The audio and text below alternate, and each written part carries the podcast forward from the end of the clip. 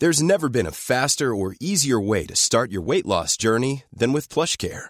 PlushCare accepts most insurance plans and gives you online access to board-certified physicians who can prescribe FDA-approved weight loss medications like Wigovi and Zepbound for those who qualify. Take charge of your health and speak with a board-certified physician about a weight loss plan that's right for you. Get started today at plushcare.com slash weight loss. That's plushcare.com slash weight loss. Le rendez-vous tech est financé par ses auditeurs et sa communauté et non pas par de la publicité ou des annonceurs. Et aujourd'hui, nous remercions tout particulièrement Benjamin Zanata, Stéphane, Nice and Slow, Geo Weller, Fabrice Terrancle, Rodrigue Ducharme et Mauro Tiloka. Merci à vous tous de faire exister cette émission. Bonjour à tous et bienvenue sur le Rendez-vous Tech, l'émission qui explore et qui vous résume de manière compréhensible toute l'actualité tech, internet et gadgets.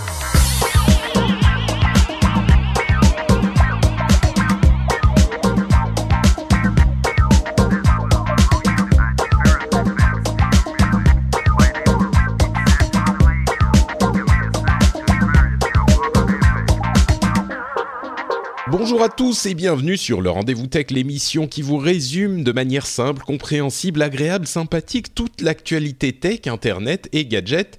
Je suis Patrick Béja, votre animateur, et je suis accompagné aujourd'hui pour vous parler pas mal de Microsoft qui a présenté des nouvelles versions de Windows, du matériel, euh, des philosophies sur l'évolution du cloud euh, qui, qui étaient vraiment intéressantes et d'autres choses encore ainsi que des euh, vulnérabilités qui ont provoqué la plus grosse cyberattaque de l'histoire du monde de l'humanité. Bon, on fait un tout petit peu dans le buzz, mais donc c'est marrant cyberattaque. J'ai l'impression que ça arrive dans les années 90, rien que le fait de dire cyberattaque, quoi. J'ai essayé d'utiliser des termes journalistiques précis. Et cette douce voix que vous entendez donc est celle de la première personne qui m'accompagne pour analyser tout ça, à savoir Jérôme Kainborg. Comment vas-tu, Jérôme? Eh bien, écoute, ça va très bien. Bientôt en vacances, donc euh, ça, on ne peut aller mieux. Oh, oh, oh c'est tu vas où? Euh, Je vais en Croatie. Ah, sympathique. Euh, bah oui. Très bien. la Méditerranée pas chère. Oui, c'est ça. écoute, tous mes amis qui sont allés en Croatie ne m'en disent que du bien. Non, ça a l'air vraiment. Ça, moi, j'avais des a priori, je, je connaissais pas, et puis en fait, ça a l'air très bien. Bah écoute, tu nous feras un retour euh, complet technologique de la Croatie. Bah, Suivez-moi sur Instagram déjà, je ferai des photos. Et euh, Cassim euh, Ketfi est là aussi pour nous accompagner. Et, et quand je dis Cassim, bien sûr, ce qu'on entend, c'est expert Microsoft international en France. Comment ça va, Cassim? Bah ouais, euh, ça va très bien. Puis il fallait bien qu'il y en ait un des trois qui utilise des produits de Microsoft quand même, au cas où quoi. Bah, tu rigoles, j'ai une souris Microsoft.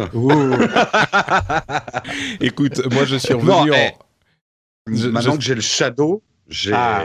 ah. j'ai le Shadow, donc je suis sur j'ai un PC maintenant. C'est vrai, c'est vrai.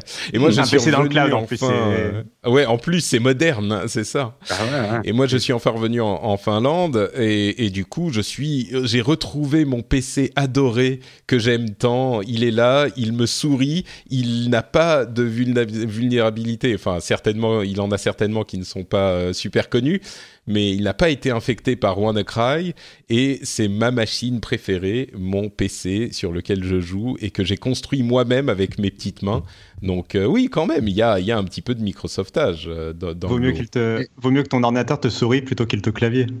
Oh, oh, oh, oh pas mal. écoute, Jérôme, la relève est assurée. Ah, tu peux partir en vacances. Je peux partir. Hein, pour les blagues pourries, c'est bon. Mais je fais juste, euh, on va encore croire que je fais de la pub pour Shadow, mais moi j'ai vécu un truc merveilleux quand même.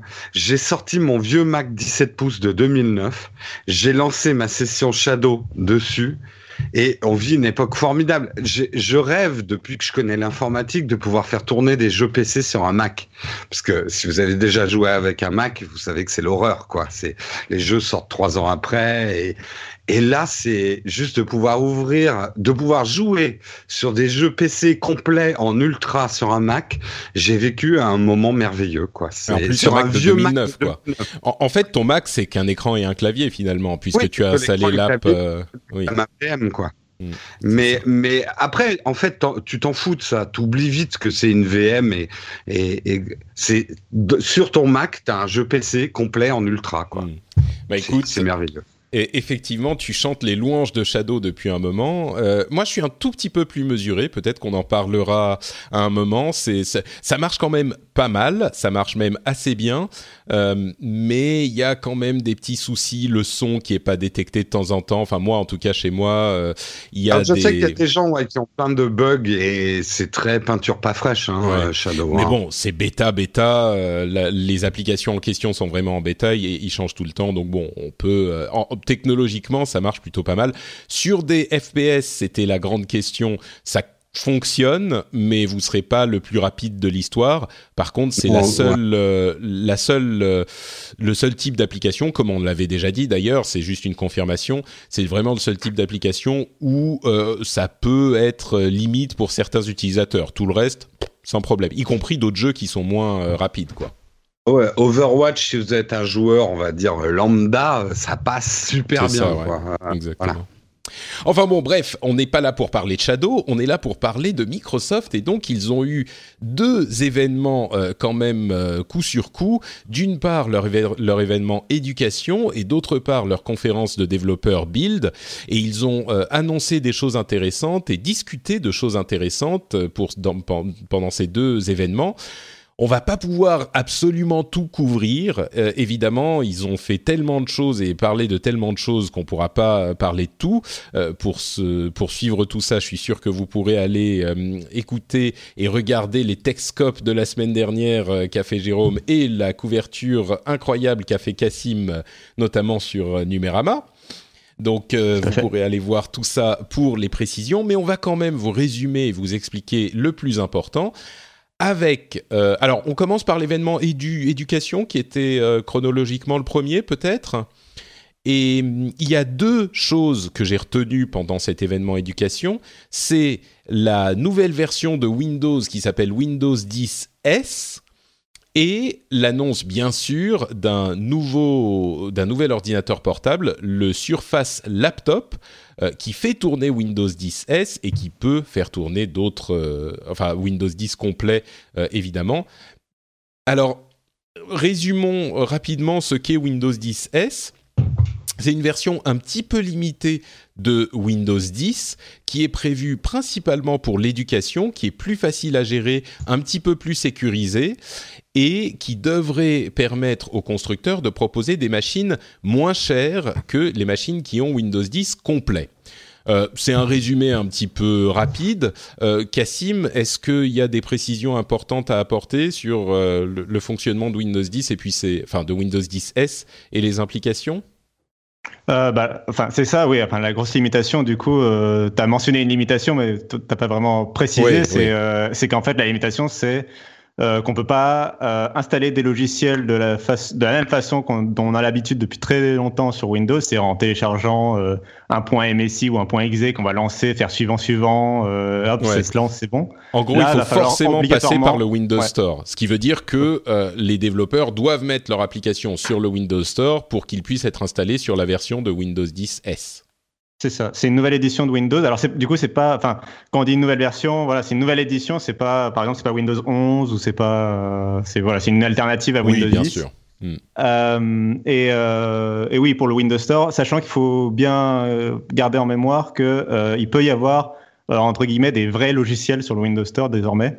Euh, c'est pas forcément des applications tactiles, jolies, tout ça machin. Ça peut aussi être bah, Slack, ou euh, d'autres. Euh, enfin, ça, pourrait être Chrome par exemple. on pourrait y revenir, mais ça pourrait être euh, bah, n'importe quelle application maintenant. C'est même plus limité aux applications universelles. n'importe quelle application 32 bits, 64 bits, enfin classique x86 peut, peut tourner dessus. Et on a d'ailleurs eu l'annonce que iTunes allait arriver sur le Windows Store, ce qui est intéressant pour l'éducation puisqu'il y a beaucoup d'étudiants qui utilisent iTunes parfois sur Mac, mais parfois pas pour, euh, pour, euh, enfin par habitude de leurs anciens iPods ou etc. Enfin bref, iTunes reste important pour les pour les étudients. Et c'est important, c'est important parce que c'est ce qui apporte le support. C'est bête, mais c'est ce qui apporte le support de euh, l'iPhone et de l'iPad. Voilà. Sinon, sur Windows 10 S, tu pouvais pas brancher d'iPhone. Enfin, il serait reconnu comme un, appareil photo, ce qui est un petit peu limité, quoi. C'est ça. Mm. Et, et, du coup, on parle d'éducation. Euh, c'est vraiment une euh, version de Windows qui est censée euh, essayer de reprendre un petit peu la place qu'a prise, euh, compris les Chromebooks, avec cette, ce succès très surprenant qu'a eu Google avec les Chromebooks dans le monde de l'éducation. Ce sont des machines pas chères, euh, simples, qui ne font pas tourner énormément de choses, qui font surtout euh, tourner du web, mais qui, de par leur prix, ont réussi à s'imposer quand même euh, en bonne partie dans l'éducation. Jérôme, pardon, je t'interrompais, tu voulais ajouter quelque chose? Ah non, pas du tout. Je ah, faisais un, un, de d'agrégation. D'approbation. D'agrégation, c'est l'éducation. Oui, pardon. en, France, je pense qu'on ne se rend pas beaucoup compte, mais il faut se rendre compte qu'aux États-Unis, euh, dans les écoles euh, avec des étudiants de moins de 12 ans, des écoliers de moins de 12 ans, euh, Chrome OS a représenté en 2016 58% du marché. Quoi. Donc aux États-Unis, c'est vraiment, ça a pris vraiment une place importante. Et l'éducation, c'est un marché clé pour le pour l'industrie tech puisque bah euh, quand tu t'habitues à utiliser un logiciel euh, enfant, bah, tu as de grandes chances de continuer à l'utiliser une fois ado et adulte. Donc, mm. euh, en dehors du fait que juste de vendre des machines à des écoles, ce qui est déjà très intéressant à court terme, il y a aussi un enjeu à long terme sur l'adoption des technologies. On, parlait, on en parlait un petit peu, je crois, dans l'épisode précédent, et on était un peu sceptique sur les Chromebooks. C'est vrai que j'avais pas les chiffres à ce moment. J'aurais peut-être dû les sortir, mais c'est vrai que, enfin, certains des, des, animateurs étaient sceptiques. Et, on a tort, c'est vraiment une vision biaisée parce qu'ils ont beaucoup de succès sur certains marchés. Évidemment, pas sur tous, mais alors, est-ce que Windows 10 S peut réussir à... est-ce que c'est une bonne idée d'une part, et est-ce qu'ils peuvent réussir à reprendre un petit peu de terrain? Moi, ce que je vois sur les machines, c'est que oui, elles sont un petit peu moins chères, mais enfin, on parle de machines à... Euh, alors la moins chère est à 189 dollars, ce qui est euh, hyper bon marché, mais c'est une version meilleur marché d'une machine existante qui est à genre 249 ou un truc comme ça ou 239. Donc Bon, à ce niveau, c'est quand même une euh, différence de prix substantielle, mais c'est pas que on passe de machines qui étaient à 500 dollars pour Windows 10 classique et qu'on arrive à des machines à 150 avec Windows 10 S. C'est des différences de prix qui sont sensibles, mais qui sont pas non plus euh, hyper importantes. Euh, donc, votre avis sur euh, l'offensive sur l'éducation de Microsoft?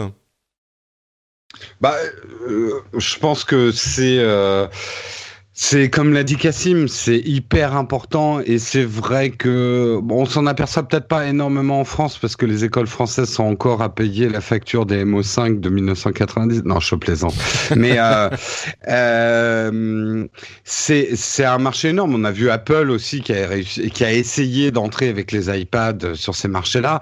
Et c'est vrai que bah tu tu t'éduques des futurs consommateurs hein, à l'école. Mais au-delà de ça, n'y voyons pas que du mercantilisme. Euh, C'est vrai que c'est quand même hyper important. Euh, on sait que notamment dans tout ce qui est développement, code, etc., il va falloir de la main d'œuvre. Euh, si on continue comme ça, il va presque y avoir des pénuries. Donc, il est important pour des marques comme Microsoft de miser beaucoup sur l'éducation. C'est aussi leur avenir qu'ils jouent, quoi. C'est. Euh... Ouais, j'ai j'ai un peu cette analyse aussi, c'est que les Chromebooks sont sortis de nulle part, et du coup, on ne sait pas si Windows 10 S est la bonne réponse, mais c'est un peu, ils, se devaient de faire quelque chose, parce qu'ils doivent rester présents sur ce type de marché. Et oui, c'est une... Vas-y, Enfin, je suis assez d'accord. Oui, c'est il devait, il devait répondre euh, à l'attaque des, des Chromebooks. Le souci, c'est est-ce que Windows 10 S c'est la meilleure réponse qu'ils pouvaient donner? Alors, dans leurs moyens, je pense que oui. Puis ils mettent, ils mettent dedans un peu tout ce qu'ils peuvent. Et donc il y a du Office, euh, il y a, enfin, ils vont, voilà, ils vont essayer de mettre en, place, en avant tous leurs services euh, là où ils sont comme d'hab avec Microsoft, ils mettent, voilà. ils mettent tout ensemble. Sachant que Office, c'est vrai que, enfin, ça va être leur principale force, à mon avis, euh, par rapport à Google Docs, aussi bien Google Docs euh, que soit Google Docs, il y a une vraie force quand même euh, avec Office, pas qu'en termes d'avoir une offre complète, c'est juste aussi bon, un logiciel qui peut être simple aussi à utiliser, etc. Mm. Mais puis il y a une sorte de service, un peu tout compris. Mais il y a aussi, mais par contre, sur le système en lui-même, j'ai un peu peur que l'idée de partir d'un Windows 10 complet et de juste le brider Euh, alors c'est très bien parce que effectivement c'est ce que demandent les écoles. Euh, les gens s'en rendent pas forcément compte, mais ce que demandent les écoles, c'est effectivement un système qui est simple à administrer, qui est euh, simple, à déployer, à administrer. oui, tout à fait. Oui. On veut on veut pas que l'élève puisse installer un malware en, en, allant sur internet, en, en, cliquant sur le premier point .exe qu'il trouve. Euh, voilà, il y a une sorte de, c'est vrai qu'il y a une sorte de sécurité à, à limiter au Windows Store. Il y a, voilà, il y a un certain nombre d'éléments comme ça. Mais Chrome OS avait aussi cette force de partir. En fait, il partait de l'opposé. Il parlait, il partait pas d'un OS complet. Il partait d'un OS vraiment le plus minimaliste possible. Et du coup, qui se retrouvait euh, très léger. Et il y a des choses, par exemple, que Windows 10 S n'arrive pas à faire que Chrome OS fait, comme euh, le fait que si tu casses un Chromebook, tu peux tout de suite réinstaller, enfin reprendre un, autre, un nouveau Chromebook, remettre ton compte et il va synchroniser toutes tes données. Alors qu'un PC sous Windows 10 S, ça reste un PC avec son disque dur, même s'il est en mémoire flash. Euh, si tu perds le, contenu qui est dessus, bah, il n'est pas stocké automatiquement chez Microsoft. Euh. Hmm. Bon, espérons que les étudiants n'iront pas casser les, les, machines Microsoft bah quand même. Mais, Non, mais tu as raison, tu as raison. Surtout quand tu as un parc de, de plusieurs dizaines de machines, c'est des problèmes qui peuvent euh, se poser. quoi. Après, après, je pense que c'est quand même... Enfin, pas... là, on revient sur le truc, mais ce qu'ils avaient fait avec RT, c'était pour d'autres raisons, mais ça, ça a été catastrophique, à mon avis, pour euh, même l'image de marque de Microsoft et de Windows. Là, euh, je pense comme tu peux migrer facilement sur un vrai Windows, avec euh, Windows S, euh, ça se justifie beaucoup plus, quoi. C'est ouais, c'est une version simplifiée pour les écoles, S comme simplifié ou secure. Euh, c'est normal et je pense que pour un consommateur lambda, hein, je parle pas de quelqu'un qui s'y connaît en tech, ça fait une offre beaucoup plus simple. Euh, et beaucoup plus compréhensible. Et à la bah, limite, pour un enfant, tu peux te dire, je l'achète avec Windows S, et puis si après il veut installer d'autres trucs et tout ça, il pourra le faire migrer en un vrai Windows, quoi. Euh, donc euh, ça fait pas une machine fermée non plus. C'est vrai qu'on a beaucoup comparé à Windows RT euh, à l'époque de Windows 8 c'était Windows 8, non? Avec RT, ouais, euh, ouais. Que je ne me trompe pas. Et, et c'est vrai qu'on n'est pas dans la même configuration. Il y a beaucoup de choses qu'on peut comparer, mais euh, on n'a pas. C'est plus le, la même époque, c'est pas le même moment et c'est pas le même produit surtout. Donc euh, c'est vrai que c'est pas c'est pas comparable quoi. Euh, et puis donc il y a aussi ce Surface Laptop qui est un petit peu étrange à présenter en même temps que Windows 10s puisque Windows 10s est une une version euh, vraiment simplifié de Windows, mais le Surface Laptop est une machine tout à fait premium qui commence à euh, un millier de dollars. Euh, il sera disponible d'ici un mois, le 15 juin. Et il a des performances euh, vraiment intéressantes. Enfin, c'est un, un, portable avec un écran 13,5 pouces. Il a une batterie qui dure presque 15 heures. Il a un écran tactile. Il est hyper fin, hyper léger, mais puissant quand même. Enfin, c'est une, euh, c'est vraiment, c'est un petit peu le portable après le Surface Book qui moi ne me convainquait pas vraiment et je crois qu'il a pas convaincu, euh, enfin il a convaincu, certains mais pas énormément de monde. Euh, là, c'est vraiment le portable Microsoft, le flagship, le truc où on vous montre comment il faut faire les choses dans le monde du PC. il est très très beau, il est super réussi quoi, mais il coûte 1000 dollars. On a, il faudra aller chez d'autres euh, constructeurs pour trouver des machines bon marché dont on parlait à 200 200 dollars ou ce type de prix. Mais bon, euh, super machine quoi, le, Surface Laptop, non? Mmh, Ouais, moi je trouve quand même que c'est un pas en arrière.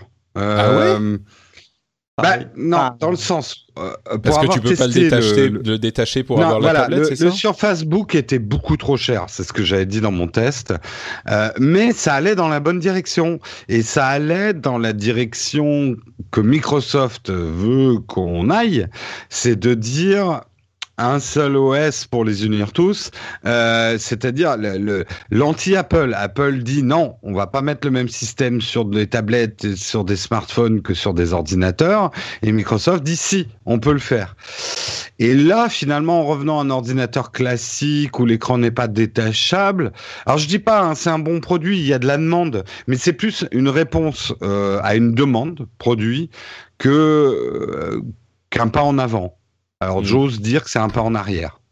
Mais c'est peut-être, il fallait le faire, hein, mais. Euh, je comprends Jérôme parce que la, la, la définition de la marque euh, Surface depuis le nouveau lancement, enfin justement depuis le lancement de la Surface RT euh, à l'époque de Windows 8, euh, la division Surface, leur but c'est de créer des nouvelles catégories de produits et d'essayer de voilà de créer des nouveaux marchés, de créer des voilà des sortes de nouveaux produits hybrides à chaque fois. Et il y a toujours cette idée un peu, bah, quand on voit le Surface Book ou récemment le Surface Studio, euh, bon, il n'y a, a, pas d'autres produits. Euh, hmm. Pareil, au moment où il sort, il y a pas d'autres produits pareils sur le marché. Ils essayent un peu de créer un nouveau truc. Là, le Surface Laptop, c'est ce qu'on fait de plus classique. Enfin, c'est un MacBook Air avec un écran tactile, quoi, en gros. Ouais, c'est un peu ça. Et un design un peu raffiné. Bon, en termes de design, ils sont toujours très bons. Euh, voilà. Enfin, c'est vrai que le PC a l'air très élégant. Apparemment, euh, les premiers journalistes qui ont pu le tester ils le trouvent très bon, quoi. Il n'y a pas de vraiment. Je pense qu'il n'y a pas d'interrogation sur, sur la qualité du produit, quoi. Enfin, à mon avis, il va être très bien, mais. Euh, mais effectivement, je trouve qu'il va pas, ils iront un peu avec la tradition de Surface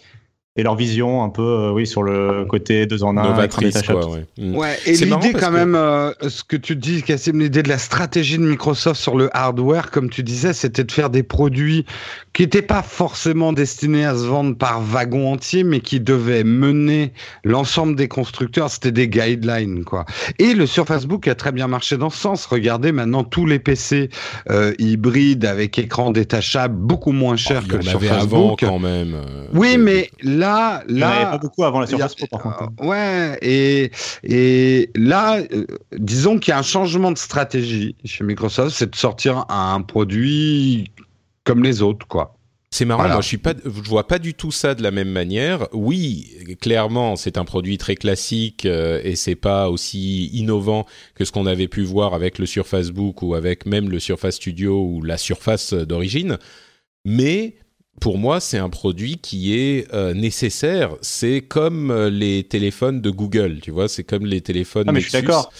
Et, et c'est Microsoft qui dit vous voulez un truc qui soit le la meilleure version possible de ce type de produit, euh, bah voilà, on vous a fait le, notre version à nous.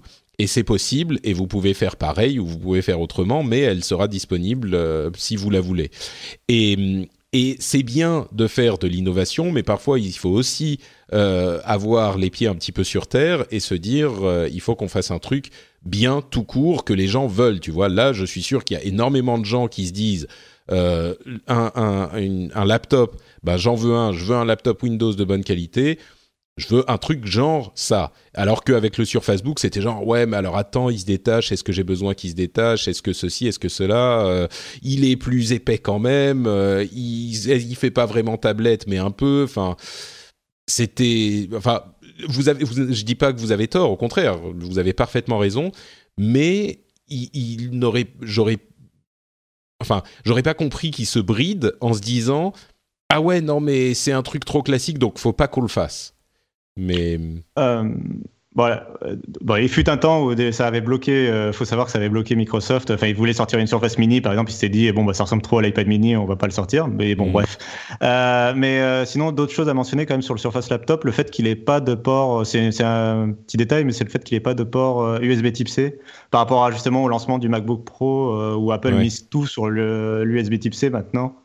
Euh, et assume à fond voilà euh, le choix de en ouais, C'est du type A toujours sur le. Sur ça, ça, ça, va toujours dans le même sens. Ce que tu dis, Patrick, a beaucoup de sens, mais euh, c'est probablement le discours que euh, le nouveau chef marketing chez Microsoft a eu parce qu'il s'est fait taper le doigt, taper les doigts par les, les financiers. Ce que je veux dire, c'est que c'est un produit très raisonnable, très sage, très réaliste par rapport au marché pour en vendre, mais ah oui, c'est un produit que les gens veulent, quoi. Oui, oui, oui, et il, oui, mais attends, l'effet waouh de surface. Un et, peu. Et, et, il n'est pas porteur d'image d'innovation pour Microsoft. C'est ça que je dis. Oui, je dis pas, ouais, je dis pas le contraire. Il est porteur d'images d'excellence plus que d'innovation. Mais bon. ouais, une excellence un peu sage. C'est cahier des charges bien rempli. Bravo. Bah oui, oui, c'est ça. Bah ouais, mais, bon, c'est pas un wow effect. Bah, non, mais c'est bien. Mais attends, on n'a pas dit que c'était un mauvais produit. On dit juste c'est Ouais, on va pas, on va pas s'exciter dessus. Oui, c'est un peu comme, euh, c'est un peu comme les derniers appareils d'Apple, les MacBook Pro, les machins. Effectivement, il y a pas. Oui, voilà, ils sont, ils sont bien, c'est bien fini, euh, mais voilà quoi. Mais voilà quoi, ouais. Hmm. Euh, bon, tu voulais dire encore un truc sur le Surface Laptop avant qu'on avance, Cassim? Euh, non, bah, juste qu'il tourne sous Windows 10 S et que ça a un peu, enfin, ça a aussi posé des problèmes quand il y a eu l'annonce. Euh, bah, le fait que justement il tourne sur un, Windows 10 qui est bridé, ça peut paraître étrange pour une machine à plus de 1000 dollars, quoi. Et que donc, euh, heureusement qu'on peut passer à Windows 10 Pro gratuitement jusqu'à la fin de l'année. Mais bon, voilà, enfin, ça, c'est sûr que c'est un peu étrange. Il y avait une comparaison, enfin, moi j'avais fait la comparaison avec le Chromebook Pixel, qui était aussi cette machine de Google un peu comme justement tu disais les Nexus, bah, c'était ce Chromebook de Google qui coûtait 1000 dollars lui aussi, euh, comme euh, alors que les Chromebooks coûtaient plutôt dans les 200, 300 dollars. Euh, oui, qui a été interrompu. C'est, c'est, c'est, là, c'était quand même beaucoup plus incohérent avec le Chromebook parce que le Chromebook Pixel, il coûtait 1500 dollars et tu pouvais rien faire avec. Enfin, rien. Tu pouvais mettre ton, ton Chrome OS et c'est-à-dire c'est des pages web quoi. Alors que là, même avec Windows S, si tu passes pas à Windows 10 euh, classique, même si tu utilises, tu utilises que Windows 10 S, tu peux faire énormément de choses avec ton appareil. Euh, as des, tu peux télécharger des vrais programmes, euh, tu peux faire plein de trucs. Oui, tu peux pas télécharger un exe du web, mais tu peux quand même avoir euh, tous les trucs qui sont disponibles sur le Windows Store. Et c'est techniquement c'est un vrai entre guillemets un vrai ordinateur, mais. Mais on peut y voir une, une stratégie assez, euh, assez bonne pour le monde de l'entreprise.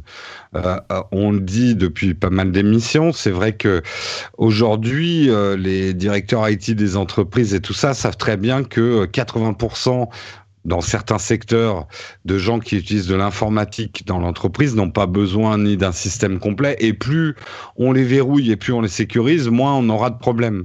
Donc Windows S peut être une espèce de version secure mais quand même compatible avec les Windows complets pour les entreprises et d'avoir comme ça des laptops que si on veut on l'upgrade en Windows 10 mais de base il est en Windows S pour les entreprises pour pas que les gens fassent n'importe quoi avec c'est plutôt futé, je trouve. C'est une bonne, une bonne approche. J'avais pas pensé à la, à la bifurcation vers entreprise, euh, qui aurait d'ailleurs fait couler euh, beaucoup plus d'encre, je pense, mais c'est une possibilité, ouais, t'as raison. Je pense que il euh, n'y a pas que l'éducation qui, hmm. qui intéresse avec Windows S, c'est aussi les milieux de l'entreprise, quoi. Mm. Ouais, ouais, bah, et, ou même, euh, enfin, l'administration, euh, il y a plein de, de cadres dans lesquels le fait d'avoir un truc un petit peu bridé, et si Microsoft était arrivé en disant, maintenant on a une version bridée de Windows, tout le monde peut l'acheter, c'est disponible pour tout le monde, même si de fait c'est le cas. Mais s'il l'avait présenté comme ça, je pense qu'il y aurait eu d'autres conversations qui auraient commencé à mm. démarrer sur le, la manière dont Microsoft verrouille euh, l'accès aux ordinateurs, puisqu'il faudrait uniquement, on peut uniquement passer par le store. Et si c'est pour l'éducation, bon ok, c'est pas trop grave. Mais si c'est pour l'ensemble des machines et que c'est disponible pour tout le monde, c'est plus la même discussion. Donc euh, mm. peut-être qu'effectivement c'est une sorte de cheval de Troie. Euh, Microsoft tient quoi. C'est pas non, totalement puis Microsoft, ouais, Microsoft a pris les enseignements de l'arrivée d'Apple, en, du retour d'Apple en entreprise. Finalement, on s'aperçoit qu'Apple réussit pas mal avec son histoire d'iPad, qui mine de rien est un système bridé aussi, mais mmh. beaucoup plus simple à utiliser et qui évite aux gens dans l'entreprise de faire des grosses conneries avec leur ordinateur, parce que ils ont un, iPad tu t'avances un peu. Ils ont vraiment spécifiquement, euh, mmh. spécifiquement dit que c'était pour l'éducation. Euh, l'entreprise, ça viendra peut-être après, et, euh, mais c'est pas encore fait, quoi. Oui, oui, oui. Euh, bon, bref, avançons. Euh, parlons de la build, la conférence pour les développeurs, avec euh, deux annonces qui ont marqué. D'une part, Windows 10 est désormais sur 500 millions de machines. ils étaient sur 400 millions de machines en septembre et ils visent 1 milliard, c'est fin 2018, c'est ça? Euh, oui, c'est ça. Bon, ils ont renoncé, à le... enfin, ils avaient renoncé à leur objectif. Hein. Ils avaient déjà annoncé qu'ils l'attendraient pas. Mais, euh, mais oui, euh, à la base, l'objectif fixé c'était un milliard d'ici 2000, enfin, de ce mai 2018. Ouais, c'est ça. Euh, donc il y a ça d'une part, 500 millions, c'est quand même pas mal. Euh, et puis il y a euh, également l'annonce de la Windows 10 Fall Creators Update, donc la, la, mise à jour Creators Update, ça vous dit peut-être quelque chose parce qu'elle vient d'être lancée sur les systèmes actuels. Et eh bien là, il y aura une mise à jour d'automne qui s'appelle également Creators Update, qui inclut des petites mises à jour qui franchement sont pas invraisemblable. Il y a des trucs sympas sur le, euh, le, le, fait d'interrompre une session et de la reprendre avec une synchronisation entre les appareils. C'est-à-dire que ce dont on parlait un petit peu tout à l'heure, euh, c'est que quand on a une machine qui qui est détruite, eh ben on a perdu un petit peu tout ce qu'on avait. Là, il y a une sorte de glooby-boulga du cloud qui fait que l'état de votre machine est euh, sauvegardé dans le cloud et si vous allez sur une autre machine à un autre moment, eh ben vous pouvez très facilement avec le euh, Windows Tab, donc le, le je sais plus comment ça s'appelle le, le, tableau le multitâche quoi. Voilà le, le, le fait de le task switcher, eh ben vous pouvez voir les applications et les documents que vous utilisiez euh, il y a quelques minutes, quelques heures, quelques jours, et le relancer. C'est-à-dire que même si vous n'avez pas le document disponible sur cette machine-là où vous êtes maintenant, eh ben il va le télécharger du cloud. Donc il y a une sorte de, de synchronisation euh, telle qu'on peut l'avoir euh, sur bah, c'est un petit peu partout hein, maintenant avec tous les services, euh, que ce soit, euh, je pense à Twitter ou Facebook, tous les trucs en ligne. Euh, bah, vous avez regardé vos mises à jour il y a quelques heures, et bah, si vous allez sur une nouvelle, un nouvel appareil, il ne va pas vous remettre les anciennes mises à jour. Il, va, il est, il est au, au même niveau. Bah, là, ça sera pareil avec les applications, les documents, etc. Ce que font déjà d'autres d'autres services. Euh, c'est le truc que j'ai remarqué euh, de cette euh, mise à jour Fall Creators Update. Mais le truc qui m'intéresse encore plus, c'était le discours d'introduction de Satya Nadella, qui, comme toujours, était absolument brillant dans la manière de présenter ce qu'il voulait nous, nous présenter. Et il a parlé de Intelligent Cloud et de Intelligent Edge. Et ça, c'est une notion qui revient de plus en plus depuis quelques mois et dont je pense qu'elle va devenir vraiment importante à l'avenir. C'est cette idée que le cloud, c'est très bien, ça fait plein de trucs super pratiques, mais on ne peut pas toujours envoyer les données vers un serveur distant pour les faire traiter et que parfois, et de plus en plus, il faut avoir une capacité euh, de computation, de calcul, donc un ordinateur, au bord de ce cloud. Et c'est ça qu'on appelle l'edge, le, bord, la limite euh, et donc, le Intelligent Edge, c'est le fait d'avoir au bord du cloud, c'est-à-dire bah, sur les machines qui vont recueillir les données, donc vos euh, machines d'objets connectés ou vos, vos machines euh, dans votre, bah, chez vous, mais aussi dans la, la, ville, il va y avoir des objets connectés qui vont devoir faire du calcul eux-mêmes, dans les voitures, dans les téléphones, etc. Donc, non plus toujours envoyer toutes les données vers le cloud, mais avoir une, euh, ce, type de calcul possible aussi localement. Et c'est vrai qu'on commençait à s'en éloigner ces dernières années. Et ce qu'il dit, euh, Satya Nadella, c'est que le monde, l'étape d'après le mobile, le mobile, mobile first, euh, c'est le multi-device. Donc on a tous aujourd'hui, et c'est bien sûr le cas, on a tous plein de devices, et donc on n'est plus dans une optique de d'abord le mobile, mais vraiment dans l'optique d'avoir une disponibilité sur tous les devices et de nos données sur tous les devices, et que tous les devices peuvent, faire des calculs. On a aussi une deuxième, euh, un deuxième élément qui est que on est très euh, centré sur l'intelligence artificielle. Alors ça, on en parle depuis un moment, mais ce qu'il soulève, c'est que le moteur de l'intelligence artificielle, c'est les données. Et les données sont hyper importantes. Et du coup, comme les données sont essentielles, il faut pouvoir les traiter là où elles sont recueillies. Et euh, avec la, participation d'intelligence artificielle, ça veut dire qu'on doit pouvoir faire de l'intelligence artificielle on the edge. On revient à cette idée de, euh, de bord du cloud. Donc plus vraiment envoyer les données au serveur, mais pouvoir appliquer l'intelligence artificielle et les calculs sur l'appareil euh, euh, sur le bord, donc sur l'appareil local. Et enfin, il dit que euh, l'économie va être transformée parce qu'on a une économie du calcul sans serveur. Tout, enfin pas tout, mais une bonne partie des calculs seront faits en local. Et donc, euh, ça aussi, c'est un élément très important, c'est que ça affecte l'économie.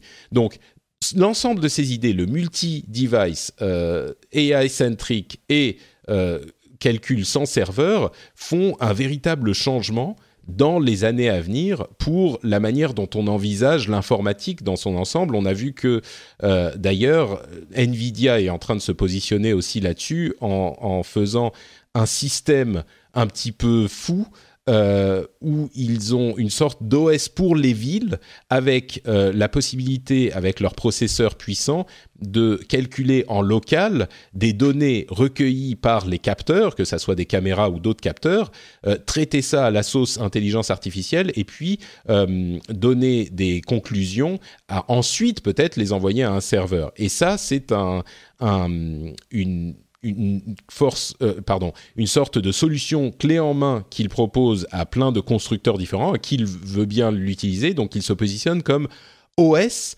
de ce futur euh, edge computing, serverless AI.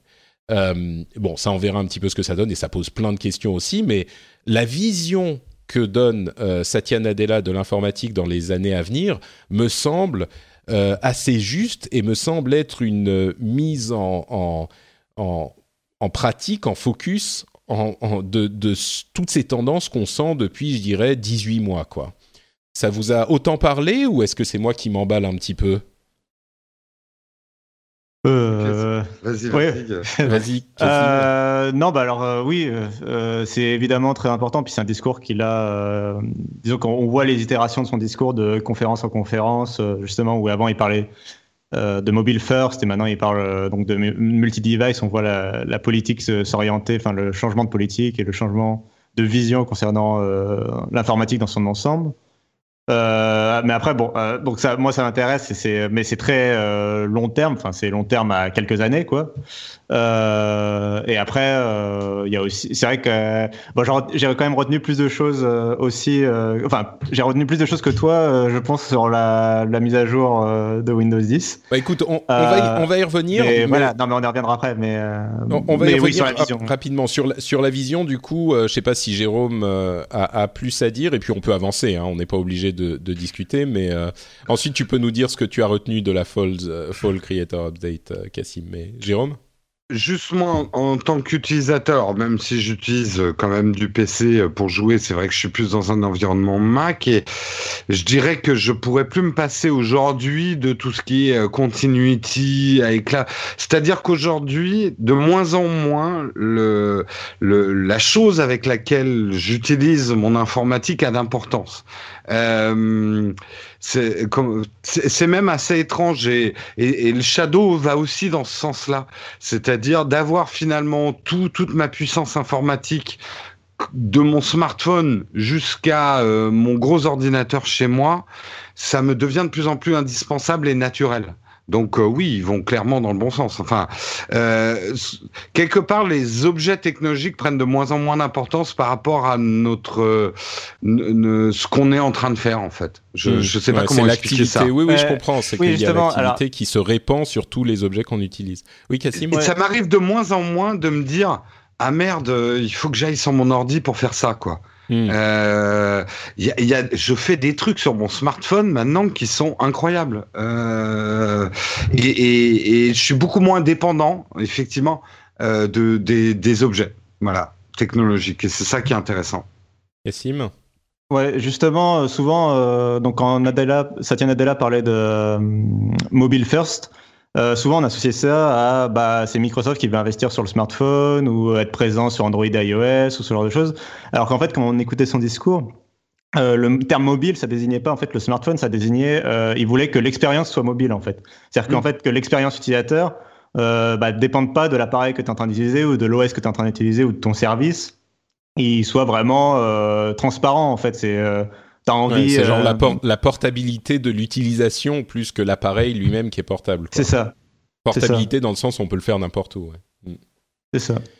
D'accord. Bon, euh, on n'a pas besoin de passer deux heures sur cette euh, sur cette tirade, mais d'autres choses que tu as retenues peut-être de, de la Fall Creators Update et puis de la conférence. On ils ont parlé de leur nouveau langage de design, de la mixed reality aussi. Ils ont des des, des contrôleurs pour leur mixed reality, virtual reality qui ont l'air euh, vraiment compétents. Euh, d'autres choses peut-être que tu as retenues? Bah, sur la, alors sur la, la, Fall Creators Update, alors déjà ils savent toujours pas. Ce que j'avais retenu, c'est qu'ils savent pas nommer leur mise à jour et que, enfin, ça, en termes de communication, enfin, ça, ça, ça, vend pas beaucoup du rêve quand même, euh, la Fall Creators Update. Mhm. Mais, euh, mais, mais sur son contenu, au contraire. Euh, alors quand tu parlais justement de la synchronisation entre les appareils et le fait de pouvoir reprendre d'un appareil à l'autre ce que l'utilisateur faisait, en fait, ça concerne aussi. Enfin, faut préciser que ça concerne aussi Android et iOS.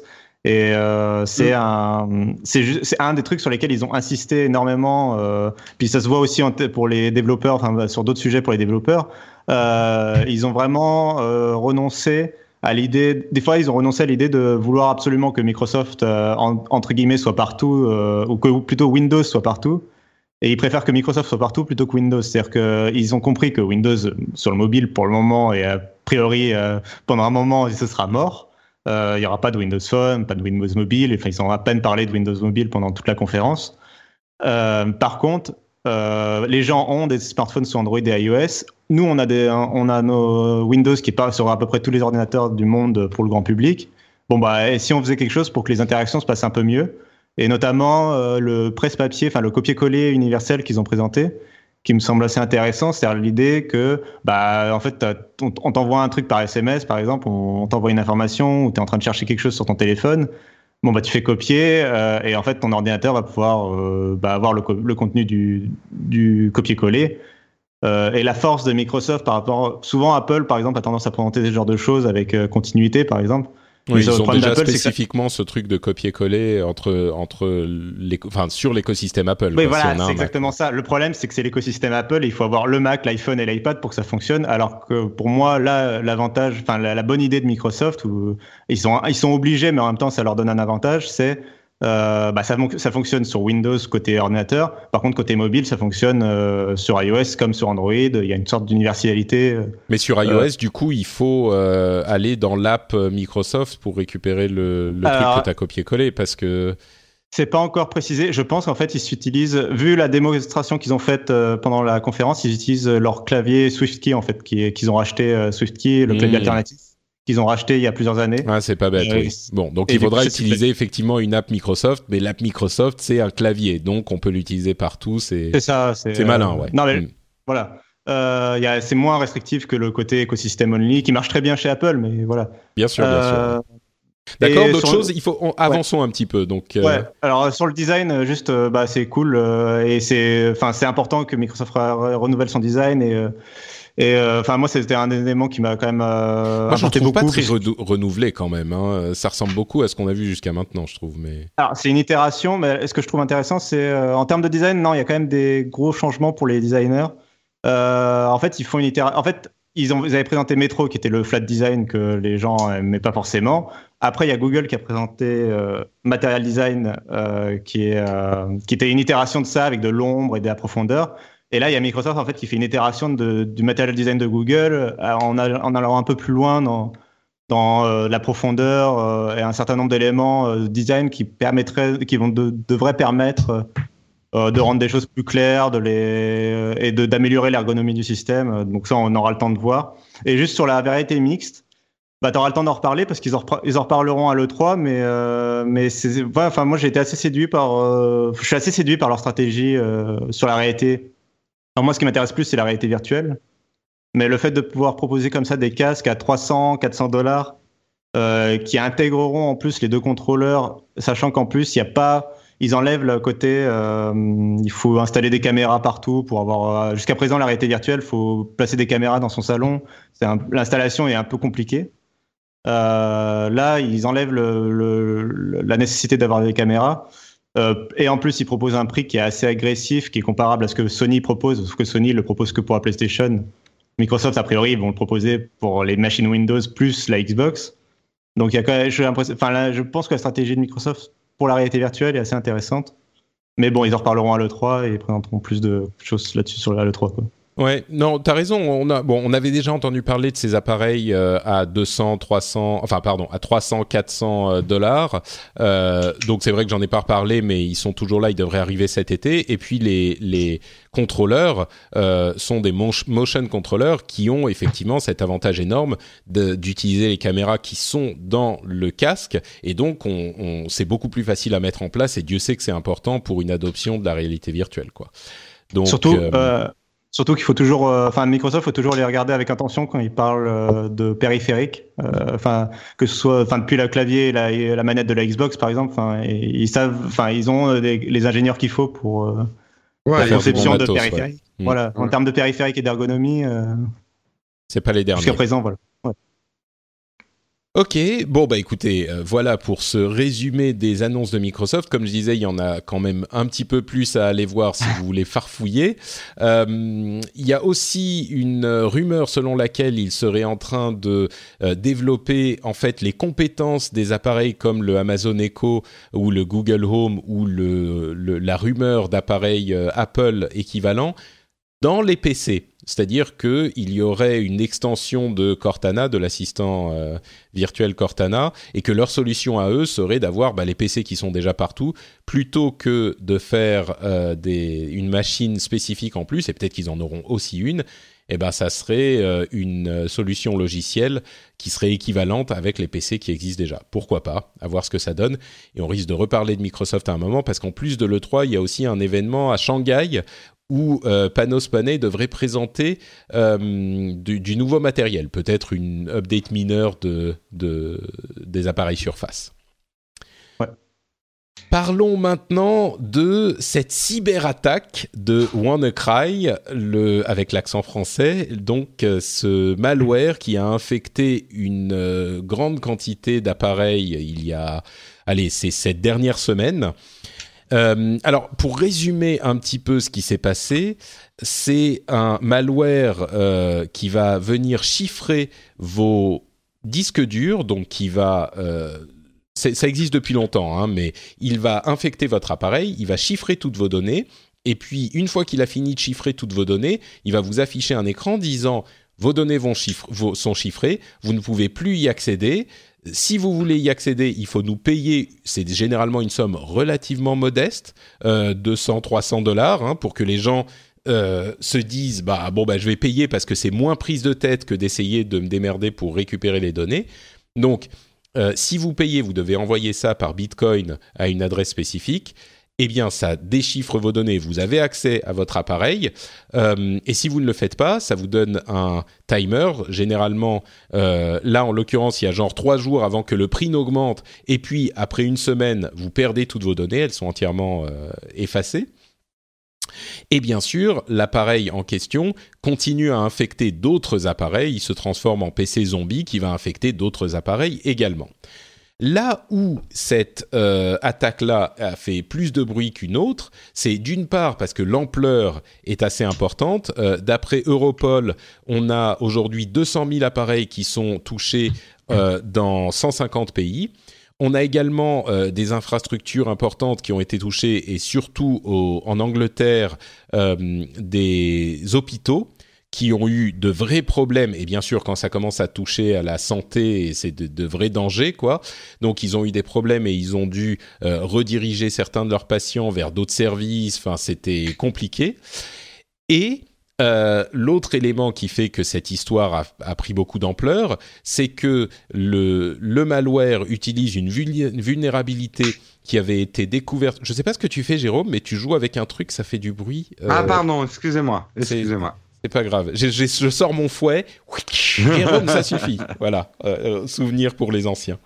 Euh, donc, cette, ça a été une vulnérabilité qui était, qui a été découverte par la NSA, qui a été leakée par le groupe de hackers Shadow Brokers, et donc cette vulnérabilité dans les données leakées par Shadow Brokers a été découverte donc par des malfaiteurs qui l'ont utilisée pour euh, euh, augmenter l'efficacité de leur malware.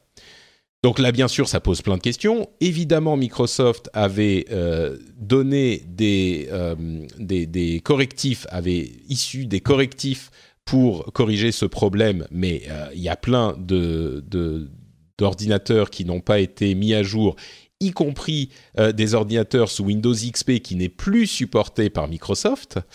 Euh, et puis ça pose la question aussi de savoir si c'est éthique que la NSA et les organismes d'information, euh, d'espionnage, découvrent des vulnérabilités et euh, n'en informent pas les constructeurs ou la communauté de la sécurité informatique, puisque justement il y a toujours le risque de voir un leak faire découvrir ce genre de choses et donc mettre en danger des infrastructures importantes c'est un résumé. Euh, un résumé rapide de toute cette situation. J'ajoute que un chercheur en, sécurité qui s'appelle euh, Malware Tech Blog a euh, accidentellement découvert ce qui s'appelle le kill switch, c'est-à-dire l'interrupteur de ce malware. Il y avait un domaine avec un nom de domaine très long, une série de lettres très longues que le malware allait vérifier si le domaine existait, c'est-à-dire s'il avait été euh, enregistré par quelqu'un,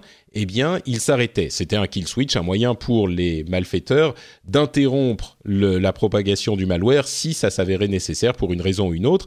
Il faut savoir que oui, c'est cool, ça a interrompu la propagation du malware dans certains cas, etc mais euh, il y a déjà d'autres versions du même malware qui sont euh, dans la nature et qui ne, euh, ne, ne, font pas référence à ce kill switch, donc qui ne s'interrompent pas, même quand le kill switch est activé. Et l'autre élément qui est hyper intéressant à noter dans toute cette histoire, c'est que d'après les informations qu'on a, les, euh, les sommes qu'ont récoltées ce malware, c'était à la date de samedi, se montaient à seulement 26 000 dollars. Donc il faut imaginer le, les dégâts qu'ont occasionné ce malware qui n'ont rapporté au final que 26 000 dollars. Euh, c'est une proportion, c'est presque genre tout ça pour ça quoi. Donc euh, là aussi il y a peut-être des choses à dire, mais voilà, je parle de tout ça sans vraiment euh, juger de quoi que ce soit. Je vous expose toutes ces informations. Est-ce que vous avez une réflexion qui vous vient euh, comme ça euh, immédiatement, l'un ou l'autre? Bah, Vas-y, Jérôme. Non, vas-y, Jérôme. Non, non, non, non, non vas-y, Jérôme. Bon, bah, déjà le sur le dernier point que tu as abordé, le fait que c'est pas rapporté tant que ça, c'est rassurant, ça veut dire qu'il commence à y avoir une éducation. Je parle même pas du grand public parce que c'est pas vraiment le grand public qui a été touché. Hein, là, c'est plus des entreprises. Mais ça veut dire que euh, voilà, dans les entreprises, il commence à y avoir une certaine éducation du fait que ça sert absolument à rien de payer ces trucs-là, euh, si ce n'est que les encourager à en refaire. Quoi. Euh, c'est euh, on ne négocie pas avec les terroristes, on ne paye pas les les ransomware. Quoi. C'est euh, c'est un peu la même chose. C'est pas ça qui va résoudre le problème en Euh, surtout que il y a absolument aucune assurance de récupérer ces données, même si manifestement, là, ils, ils sont réglo si tu payes les 300-400 euros, euh, euros euh, ils te rendent tes données, mais enfin, après, ils ont tout le contrôle sur ton système informatique. Hein, donc, euh, ils te tiennent par les, les roubignoles, comme on dit. Oui. Bah, disons de fait, ce genre de malware, quand tu payes, il te déchiffre tes données. Donc, c'est... Oui, enfin, il y a des exemples de certains qui, tu, tu reçois rien derrière. T'as mmh, payé. Tu reçois pas la clé. De, de Tu reçois pas la clé, ou alors ça te décrypte que la moitié, et ça te déchiffre que la moitié moitié des choses. Enfin bon, bref. Euh, après, le, le, truc qui était intéressant, je trouve, dans cette histoire, c'est que manifestement, ça arrive quelques semaines ou mois juste après que euh, il y ait eu le leak des armes, justement, de la NSA. Ah, c'est ça, c'est Shadow Brokers que j'évoquais. Oui, ils ont utilisé ça, c'est sûr. Donc, euh, bah voilà quoi, trop jouer avec ça, euh, ça retombe un peu sur la gueule de tout le monde, et que euh, je, je, pense que si ce qui arrive et c'est aujourd'hui qu'on va voir la vraie étendue des dégâts. Hein. Euh, c'est aujourd'hui quand tout le monde va rallumer son ordinateur, hein, parce que c'est arrivé vendredi. Entre, c'est à peu près ça, vendredi. Euh, oui, normalement. Ça a commencé, mm. ouais, ouais. Donc, euh, il prévoit aujourd'hui que ça va être catastrophique. Hein.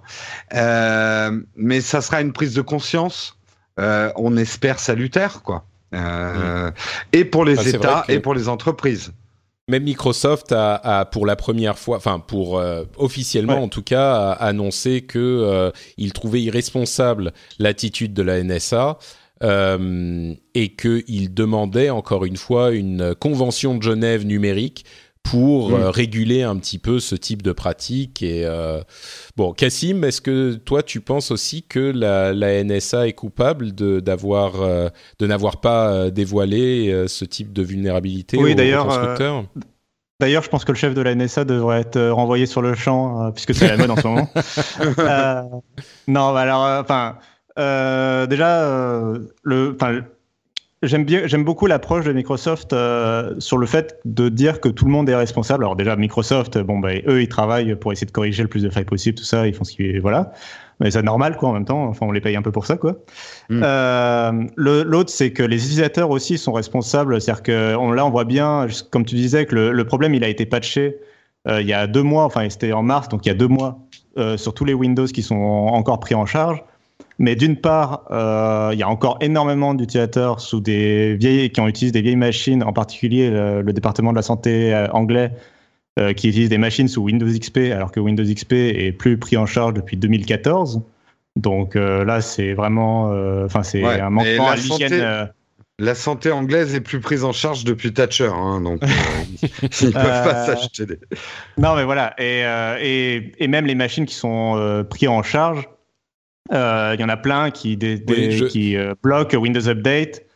Et, euh, et, et c'est là, enfin, c'est là où je trouve justifié l'approche, enfin, un peu dure, mais mais justifié à mon avis de Windows 10 de forcer un peu le pas sur pour les mises à jour, que ce soit les mises à jour de fonctionnalité, mais surtout les mises à jour de sécurité, qui sont devenues obligatoires à installer pour le grand public. moi là, c'est, enfin, c'est là où je trouve que voilà, ils ont raison. Et quand je vois euh, encore ce week-end, euh, bon là c'était plus pour les dénoncer, euh, des journalistes ou des sites publier des tutoriaux pour dire comment désactiver Windows Update, voilà, comment désactiver tel ou tel système de sécurité de Microsoft ou tel système de sécurité de Windows. bah non quoi. je sais qu'ils sont pénibles et je sais que c'est chiant de devoir cliquer sur oui quand tu lances l'installation de Chrome et que il faut cliquer sur oui, je veux vraiment lancer l'installation de Chrome. Je suis sûr que c'est un fichier sûr. Euh, mais derrière, il y a un certain système de sécurité qui se met en place. Euh, c'est pas pour rien qu'on te demande la confirmation. Ouais. Et bah, euh, enfin, voilà. Non, mais je suis, je suis, je suis assez d'accord. Hein. Je pense que. Pardon? Ouais, non, vas-y, bah, sur la partie grand public, mais après sur la NSA, oui, j'ai un mot aussi. Mais vas-y. Bah, vas-y, vas-y, et je dirai ce que je pense après alors. et sur la NSA, je suis totalement d'accord avec la, enfin, la dénonciation de Microsoft, mais que, enfin, que c'est pas, c'est pas, c'est pas que Microsoft qui dénonce les gouvernements, euh, enfin voilà, ils sont pas les seuls dans, dans cette euh, bataille. Euh, bah, Apple en premier lieu, par exemple, on se souvient de l'affaire avec le VI. C'est pas exactement la même histoire, mais c'est toujours des problèmes avec le. Ouais, c'est quand même un peu différent là, mais. Mais c'est toujours des problèmes entre les sociétés de la tech et l'ingérence des gouvernements. Là, en l'occurrence, c'est donc la NSA qui utilise des failles et, et qui les partage pas et donc qui se retrouve euh, enfin qui se retrouve qui se retrouve à avoir sa faille fuitée et une fois qu'elle est fuitée euh, ah en fait euh, en fait les gars on utilisait une faille on a oublié de vous prévenir voilà. Et j'aime beaucoup la la comparaison que fait Microsoft avec le fait que c'est comme si on volait un missile Tomahawk à l'armée américaine. C'est la comparaison qu'ils font c'est pour eux c'est le scénario équivalent en en, termes conventionnels voilà en numérique euh, et je trouve, euh, voilà, faut, ce genre de comparaison pour essayer de marquer un peu les esprits. Et ils mettent quand même au même euh, plan en termes de danger pour la, cyber, la cybersécurité. Là aussi, ça fait très années 90. Euh, le, ils mettent au même plan les organisations criminelles, le, crime organisé et les actions de gouvernement, en fait, justement, de ce type-là, qui trouvent des failles et qui les partagent pas. Bah écoute, pour ce qui est de la sécurité des systèmes euh, et les systèmes de sécurité intégrés qui sont parfois effectivement un petit peu gênants, je pense qu'on est tous d'accord. Enfin tous, non. Oui, aujourd'hui on est tous d'accord parce qu'il y a eu ce problème, mais il y a beaucoup de gens qui disent euh, effectivement ah voilà comment désactiver les trucs de Windows. Ah mais c'est chiant, il m'oblige à mettre à jour. Ah mais c'est oui, mais voilà, euh, aujourd'hui, enfin, on n'est plus dans les années 90. Les systèmes informatiques sont quand même beaucoup plus présents, importants, et ils sont en, ligne tout le temps et il tourne tout le temps. Plus personne n'éteint son ordinateur aujourd'hui ou presque. Et puis, euh, et, de fait, euh, le fait qu'on ait des machines qui se mettent à jour toutes seules, c'est non seulement important, mais euh, salutaire pour la santé de notre infrastructure. Donc sur ce point, je pense que c'est pas vraiment la peine de revenir dessus. On peut ensuite critiquer euh, certains, certaines inclusions à des mises à jour. Il y a des gens qui vont dire ah oui, mais du coup Windows fait que euh, il y a euh, ils vont ajouter de la pub ici ou de la pub là. Oui, voilà. ça c'est un autre problème dont on pourrait discuter. Mais les mises à jour automatiques de sécurité, à mon sens, elles sont essentielles et salutaires je remarque quand même sur la plaisanterie, dont je sais qu'elle était une plaisanterie euh, que faisait Jérôme sur Windows XP et le fait qu'il euh, n'ait pas de quoi se, payer les mises à jour dans le système de santé euh, en Angleterre, ça minimise un petit peu le problème quand même, parce qu'il n'y a pas que les Anglais qui n'ont pas de quoi se payer ce type de, de, mise à jour. Il y a plein de systèmes qui sont très compliqués et très coûteux à mettre à jour. Et je voyais justement un article que je voulais garder pour la fin, mais que je vais évoquer maintenant. Euh, il y a une pénurie de codeurs en COBOL dans le monde parce que une immense partie de l'infrastructure financière, en particulier aux États-Unis, euh, est codée en COBOL. C'est un langage des années 70 dont plus personne ne connaît rien. Et donc, on n'a plus de programmeurs pour maintenir ces infrastructures qui sont encore euh, avec ces systèmes et qui sont hyper coûteuses et hyper longues à mettre à jour. Les gens qui les mettent à jour, ça prend 5 ans, ça coûte des centaines de millions d'euros. De, Alors oui, il faut le faire, mais euh, tout le monde n'a pas toujours les moyens dans des petites entreprises ou dans des entreprises de taille moyenne. Euh, je dis pas que c'est une excuse parce que ça fait partie des euh, choses auxquelles il faut faire attention et c'est bien qu'on y qu'on mette un coup de projecteur dessus aujourd'hui. mais c'est pas toujours facile, quoi. Donc il faut le mentionner aussi. et puis juste Ouais, vas-y. Je faudrait mentionner juste qu'ils ont quand même sorti un patch pour Windows XP à titre exceptionnel. Euh, Tout à fait, ouais. euh, qui est, alors qu'il est plus supporté justement. Ça montre l'ampleur quand même du problème. Euh. Mmh. T'as raison, oui. Oui, oui. Et donc, mais il faut faire la mise à jour de Windows XP euh, pour le coup, tu vois. Il faut euh, les, les, mises à jour dans certaines euh, versions de XP sont automatiques, dans d'autres je suis pas certain. Euh, et puis surtout quand tu es en train de travailler sur la santé de ton patient et qu'il y a un truc qui arrive, il dit voulez-vous mettre à jour? Je comprends que les gens disent ah merde je le ferai plus tard ou machin. Bah oui, mais il faut le faire quoi. Mais pour la question de la NSA, à mon sens, euh, je vais me faire un petit peu l'avocat du diable sur ce sujet parce que la, mode maintenant, c'est de dire ah ouais, c'est irresponsable de la part de la NSA, euh, c'est n'importe quoi, ils, ils trouvent des vulnérabilités et ils en parlent pas, machin. Bon, certes, je vais pas dire complètement le contraire non plus, mais pour moi, ça revient un peu à une euh, à la question de est-ce que les les les organismes gouvernementaux d'espionnage ont le droit euh, de faire des écoutes téléphoniques, de faire euh, des infiltrations informatiques. If you're looking for plump lips that last, you need to know about Juvederm lip fillers. With Juvederm Volbella XC and Juvederm Ultra XC, your lip look, whether it's subtle or bold, can last up to one full year with optimal treatment and no additional maintenance. Find a licensed specialist and see if it's right for you at juvederm.com today. That's J U V E D E R M.com. Add fullness to lips in adults over 21 with Juvederm Volbella XC or Juvederm Ultra XC. Do not use if you have severe allergies or a history of severe allergic reactions, or if you're allergic to lidocaine or the proteins used in Juvederm. Tell your doctor if you have a history of scarring or taking medicines that decrease the body's immune response or that can prolong bleeding. Common side effects include injection site redness, swelling, pain, tenderness, firmness, lumps, bumps, bruising, discoloration, or itching. As with all fillers, there's a rare risk of unintentional injection into a blood vessel, which can cause vision abnormalities, blindness, stroke, temporary scabs, or scarring. For full important safety information, visit juvederm.com. This Mother's Day, celebrate the extraordinary women in your life with a heartfelt gift from Blue Nile. Whether it's for your mom, a mother figure, or yourself as a mom, find that perfect piece to express your love and appreciation. Explore Blue Nile's exquisite pearls and mesmerizing gemstones that she's sure to love. Enjoy fast shipping options like guaranteed free shipping and returns. Make this Mother's Day unforgettable with a piece from Blue Nile. Right now, get up to 50% off at BlueNile.com. That's BlueNile.com. Euh, à mon sens, c'est un outil important de ce type de, euh, de, de, d'organisation. Ils peuvent pas fonctionner s'ils peuvent pas euh, aller chercher le truc qui fonctionne pas dans un système, alors en l'occurrence c'est des systèmes informatiques, pour les exploiter ensuite à leur avantage. Et si on, on, on, part du principe que ces organismes doivent pouvoir faire ce travail, pour moi, mathématiquement, ça veut dire qu'ils doivent pouvoir aller essayer de trouver des failles informatiques et les exploiter. Alors, j'imagine que c'est ce que tu allais dire, Cassim, mais peut-être que du coup, il faut une convention de Genève numérique et réguler un petit peu, euh, formater ce type de pratique. Peut-être, oui, mais dire ah la NSA devrait immédiatement quand, elle trouve une faille aller en informer le, constructeur ou le développeur pour qu'il puisse la patcher, euh, ça me paraît un peu utopique comme vision, quoi. Non, mais c'est là, c'est là où je voyais la comparaison avec euh, l'affaire Apple en fait. C'est, euh, c'est là où on, on, retourne à cette euh, idée de, il va falloir déterminer.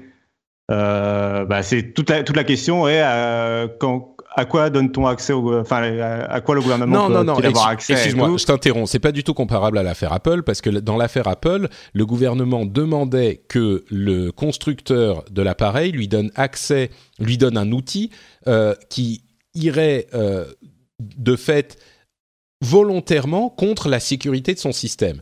Là, c'est pas pareil. chacun est dans, son rôle dans la situation d'aujourd'hui. Les constructeurs font des outils et des systèmes qui sont aussi sûrs que possible, et les, les hackers et les autres essayent de trouver les failles, mais vont pas aller dire intégrer de fait une faille que vous allez nous donner pour qu'on puisse l'exploiter. C'est pas la même chose pour moi. Hmm, pour moi, c'est une, conséquence, c'est toujours une conséquence de l'affaire euh, Prism et du fait que euh, la NSA cherche des cherche ou demande des euh, des portes dérobées pour accéder au non, système. Mais non, mais c'est pas la même chose. C'est les deux. Tu mets, tu, tu lis hmm. les deux ensemble comme si c'était évident. C'est pas la même chose. Demander une porte dérobée, c'est un problème. Chercher une vulnérabilité, c'en est un autre. C'est pas du tout la même. Philosophiquement, c'est pas du tout la même chose pour moi, ça fait partie du même débat de réfléchir à euh, comment on organise euh, l'accès à l'information à nos gouvernements et en même temps euh, une notion Est-ce que tu voudrais qu'ils n'aient pas le droit de hacker alors? Ben non, mais alors moi, ce que je veux, c'est qu'ils se mettent tous autour d'une table et qu'ils réfléchissent à, des règles et, à des kits et à une séparation des pouvoirs et des check and boundaries et tout ça, quoi. Des check and balances, oui. Effectivement, je crois que cette, cette, idée, au final, on y revient, même avec mon, mon ma défense du diable et mon avocat du diable, on en revient à cette idée de convention de Genève numérique, effectivement, où il faudrait un, une euh, conversation entre tous ces acteurs qui décident, oui, ce genre de truc on peut exploiter. Quand on a eu une vulnérabilité qui est utilisée depuis plus de X temps ou si on voit qu'elle a été découverte par quelqu'un d'autre, qu'elle commence à être utilisée, et ben à ce moment on vous en parle et donc euh, vous pouvez la patcher. Oui, je crois que là il faudrait parce que aujourd'hui c'est le bordel, tout le monde fait ce qu'il veut, les hackers existent de toute façon, la NSA hack tout ce qui passe, la CIA, enfin tout le monde. Euh, et on parle des Américains, c'est évidemment le cas euh, en Europe et ailleurs dans le monde aussi. Oui, je crois que la, convention de Genève numérique serait importante pour que ça n'aille pas trop loin, effectivement. Ouais, il y a, quand même, enfin, il y, a un moment où faut réfléchir quel est le but au final de tout ça. Enfin, a priori, bon, je suis un gros naïf, hein, mais euh, ces instances sont censées espionner, faire du contre-espionnage et machin pour protéger euh, la vie civile des citoyens d'un pays.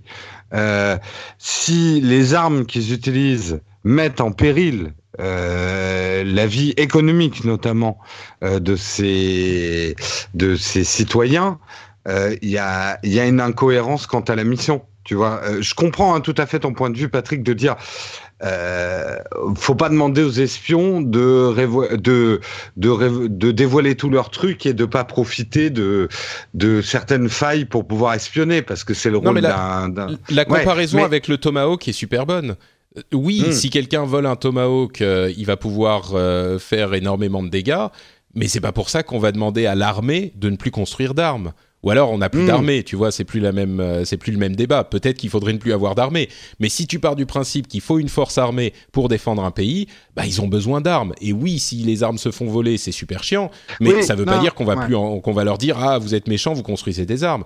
en l'occurrence, les, les organismes d'espions ils sont là pour espionner. Si on leur dit il faut plus espionner, bah à ce moment il faut plus d'organismes d'espionnage et c'est plus la même Ouais, mais conversation. je trouve qu'il y a, il y a une limite à l'analogie avec le tomahawk, c'est que le tomahawk n'est pas utilisé pour la vie civile, dans le travail quotidien et la recherche économique du bien-être de ses citoyens d'un pays. Non, mais enfin les policiers ont des armes. euh, Je veux dire, ils ont des. Non, des- non, mais oui, mais ce que je- j'essaye de dire, c'est que euh, un, système comme Windows est utilisé par euh, l'économie du pays et les citoyens d'un pays dans la vie quotidienne tous les jours. Tu vois ce que je veux dire? Euh, Oui. et, et donc euh, et on n'utilise pas un tomahawk tous les jours pour euh, voilà. c'est- Oui, bon, d'accord. Effectivement, je- l'analogie, l'analogie se brise un petit non, peu quand tu viens là. C'est c'est juste pour dire qu'il y a une limite, et c'est pour ça qu'il faut fixer des limites. C'est que là, je suis d'accord que les espions ont besoin d'armes et de gadgets, hein, mais euh, quand on est sur des produits qui peuvent aussi se retourner contre nous, et c'est ce qui arrive aujourd'hui, on peut décemment se poser la question de est-ce qu'il faudrait pas quand même qu'on qu'on donne des petites limites aux espions quand même euh, Bah, encore une voilà. fois, c'est effectivement, euh, je pense, le- la très bonne comparaison de la Convention de Genève. On a Mm. euh, certaines armes qui sont effectivement interdites par euh, la Convention de Genève. Euh, par exemple, les États n'ont pas le droit de concevoir euh, des armes biologiques ou chimiques ou ce genre de choses parce que euh, une arme biologique, prenons l'exemple d'un virus euh, qui aurait été conçu artificiellement pour euh, tel ou tel but, si ça se retrouve dans la nature, oui, là, ça se propage très vite et ça peut. Il y a des, classes d'armes qui sont. Je sais- là encore, je sais pas si ça correspond exactement, mais ce qui en ressort, encore une fois, c'est qu'il faudrait qu'ils s'assoient et qu'ils discutent de ce qu'on peut et de ce qu'on ne peut pas faire, ou des méthodes pour euh, divulguer certaines informations quand c'est nécessaire. Je crois que. Bon, écoutez, convention. En euh, tout cas, toute cette histoire risque de coûter très très cher. Et voilà, donc c'est ça le problème.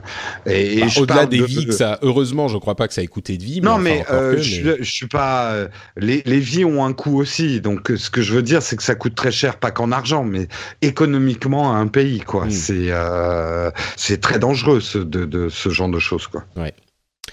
Bon, euh, troisième et dernière euh, grosse euh, histoire dont je voulais parler, c'est l'affaire sur le Festival de Cannes, dont vous avez peut-être entendu parler cette semaine. Le Festival de Cannes et Netflix. Alors, qu'est-ce qui s'est passé? Le Festival de Cannes a sélectionné pour le, bah, son festival de cette année deux films qui sont produits par Netflix.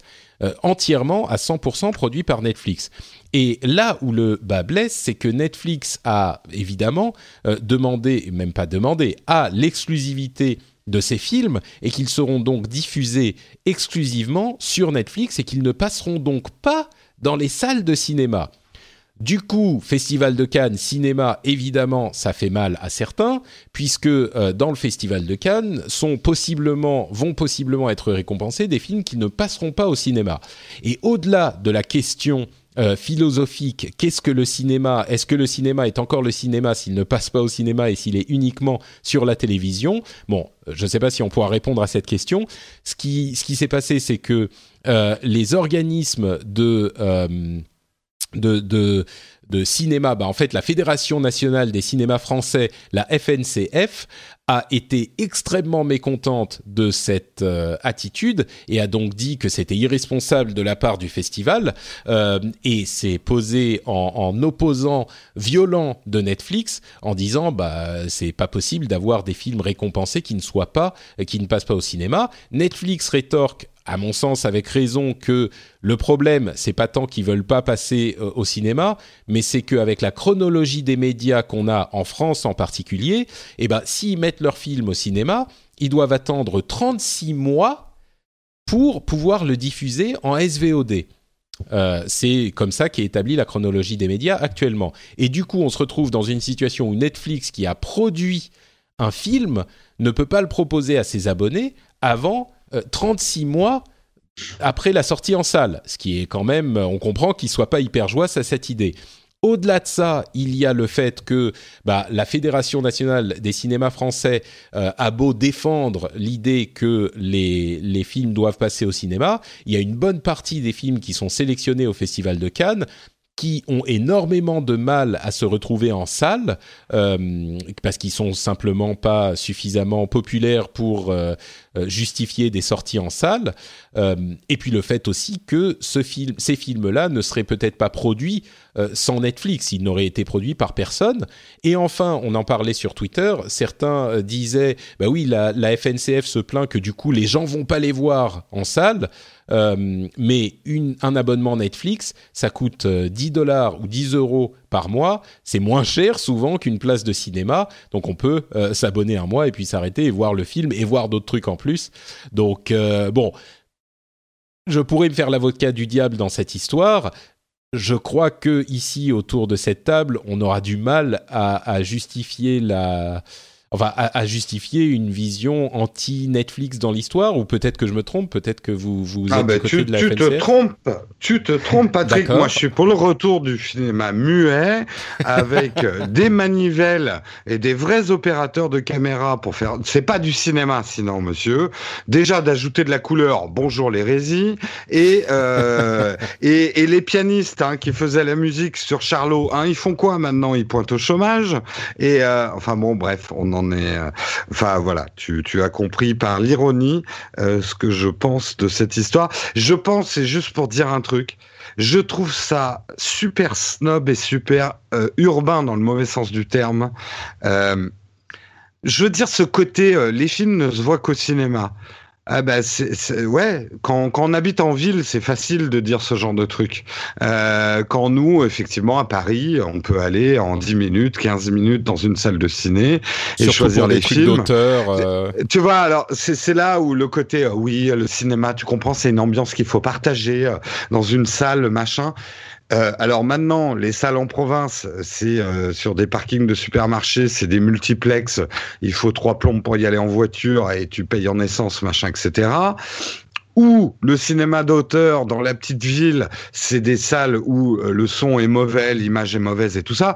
Alors, l'expérience que le cinéma, il faut la vivre dans un cinéma, euh, ça me fait doucement rigoler. C'est bien un truc de bobo parisien, euh, d'hipster parisien de penser ça. Voilà, donc ça m'énerve, ça me révolte. Laissez les gens regarder les films comme ils veulent, liberté quoi. Qu'il y ait des gens qui veuillent regarder dans des salles de ciné, c'est super. Et oui, c'est bien les salles de ciné, pas toutes, mais certaines sont bien. Mais ne, ne, l'imposez pas. Alors, je suis triste d'avance pour les salles de ciné qui vont fermer, mais on n'arrêtera pas ça. Euh, c'est quelque chose qui va arriver. Enfin, je donne toujours l'exemple des mines de charbon ou, ou de, de l'économie équestre. Bah ouais, il y a plein de maréchaux ferrants qui se sont retrouvés au chômage quand on a inventé les voitures. Quoi, c'est triste, mais c'est pareil. Et là, le cinéma, bah, laissez les gens regarder les films comme ils veulent. Euh, et puis le marché se fera autrement. Quoi, c'est maintenir artificiellement les salles de cinéma avec des règles comme ça, ça me met hors de moi. Bah, tu sais qu'en France, on est quand même, euh, il y a beaucoup de règles justement qui maintiennent artificiellement le cinéma et la culture française. Euh, je suis pas contre tout. Je suis pas contre tout de l'exception culturelle. Netflix ne paye pas d'ailleurs justement, contrairement à d'autres euh, chaînes de télé qui. Je, veux pas être jusqu'au boutiste. En fait, moi je comprends hein, de soutenir le cinéma américain, c'est et de cinéma français, pardon. beau lapsus. Ça, non, beau lapsus. On est un des seuls cinémas européens du coup qui garde ses techniciens parce que ça s'est effondré dans tous les autres pays. Je je suis pas euh, libéral au point de dire euh, laisser tout faire par le marché. C'est pas ça que je dis. Moi, je dis laisser le spectateur décider. C'est cette prise en otage du spectateur qui m'exaspère en fait. Mm. Après qu'on ait des subventions, euh, je suis pas contre.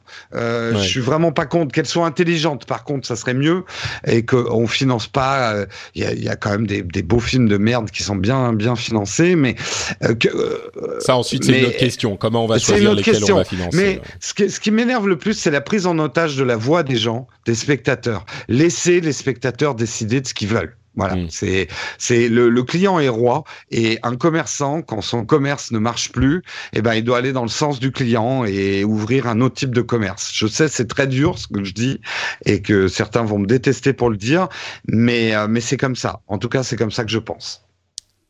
Cassim euh, bah, enfin, je vais vous répéter, je vais répéter ce que. Bon, alors c'est pas la peine. je suis assez, d'accord. Non, mais je suis assez d'accord. Euh, voilà, non, mais il faut trouver je pense qu'on va trop trop loin dans la perfusion artificielle effectivement du cinéma, euh, notamment enfin sur le problème le problème de la chronologie média, c'est un gros problème.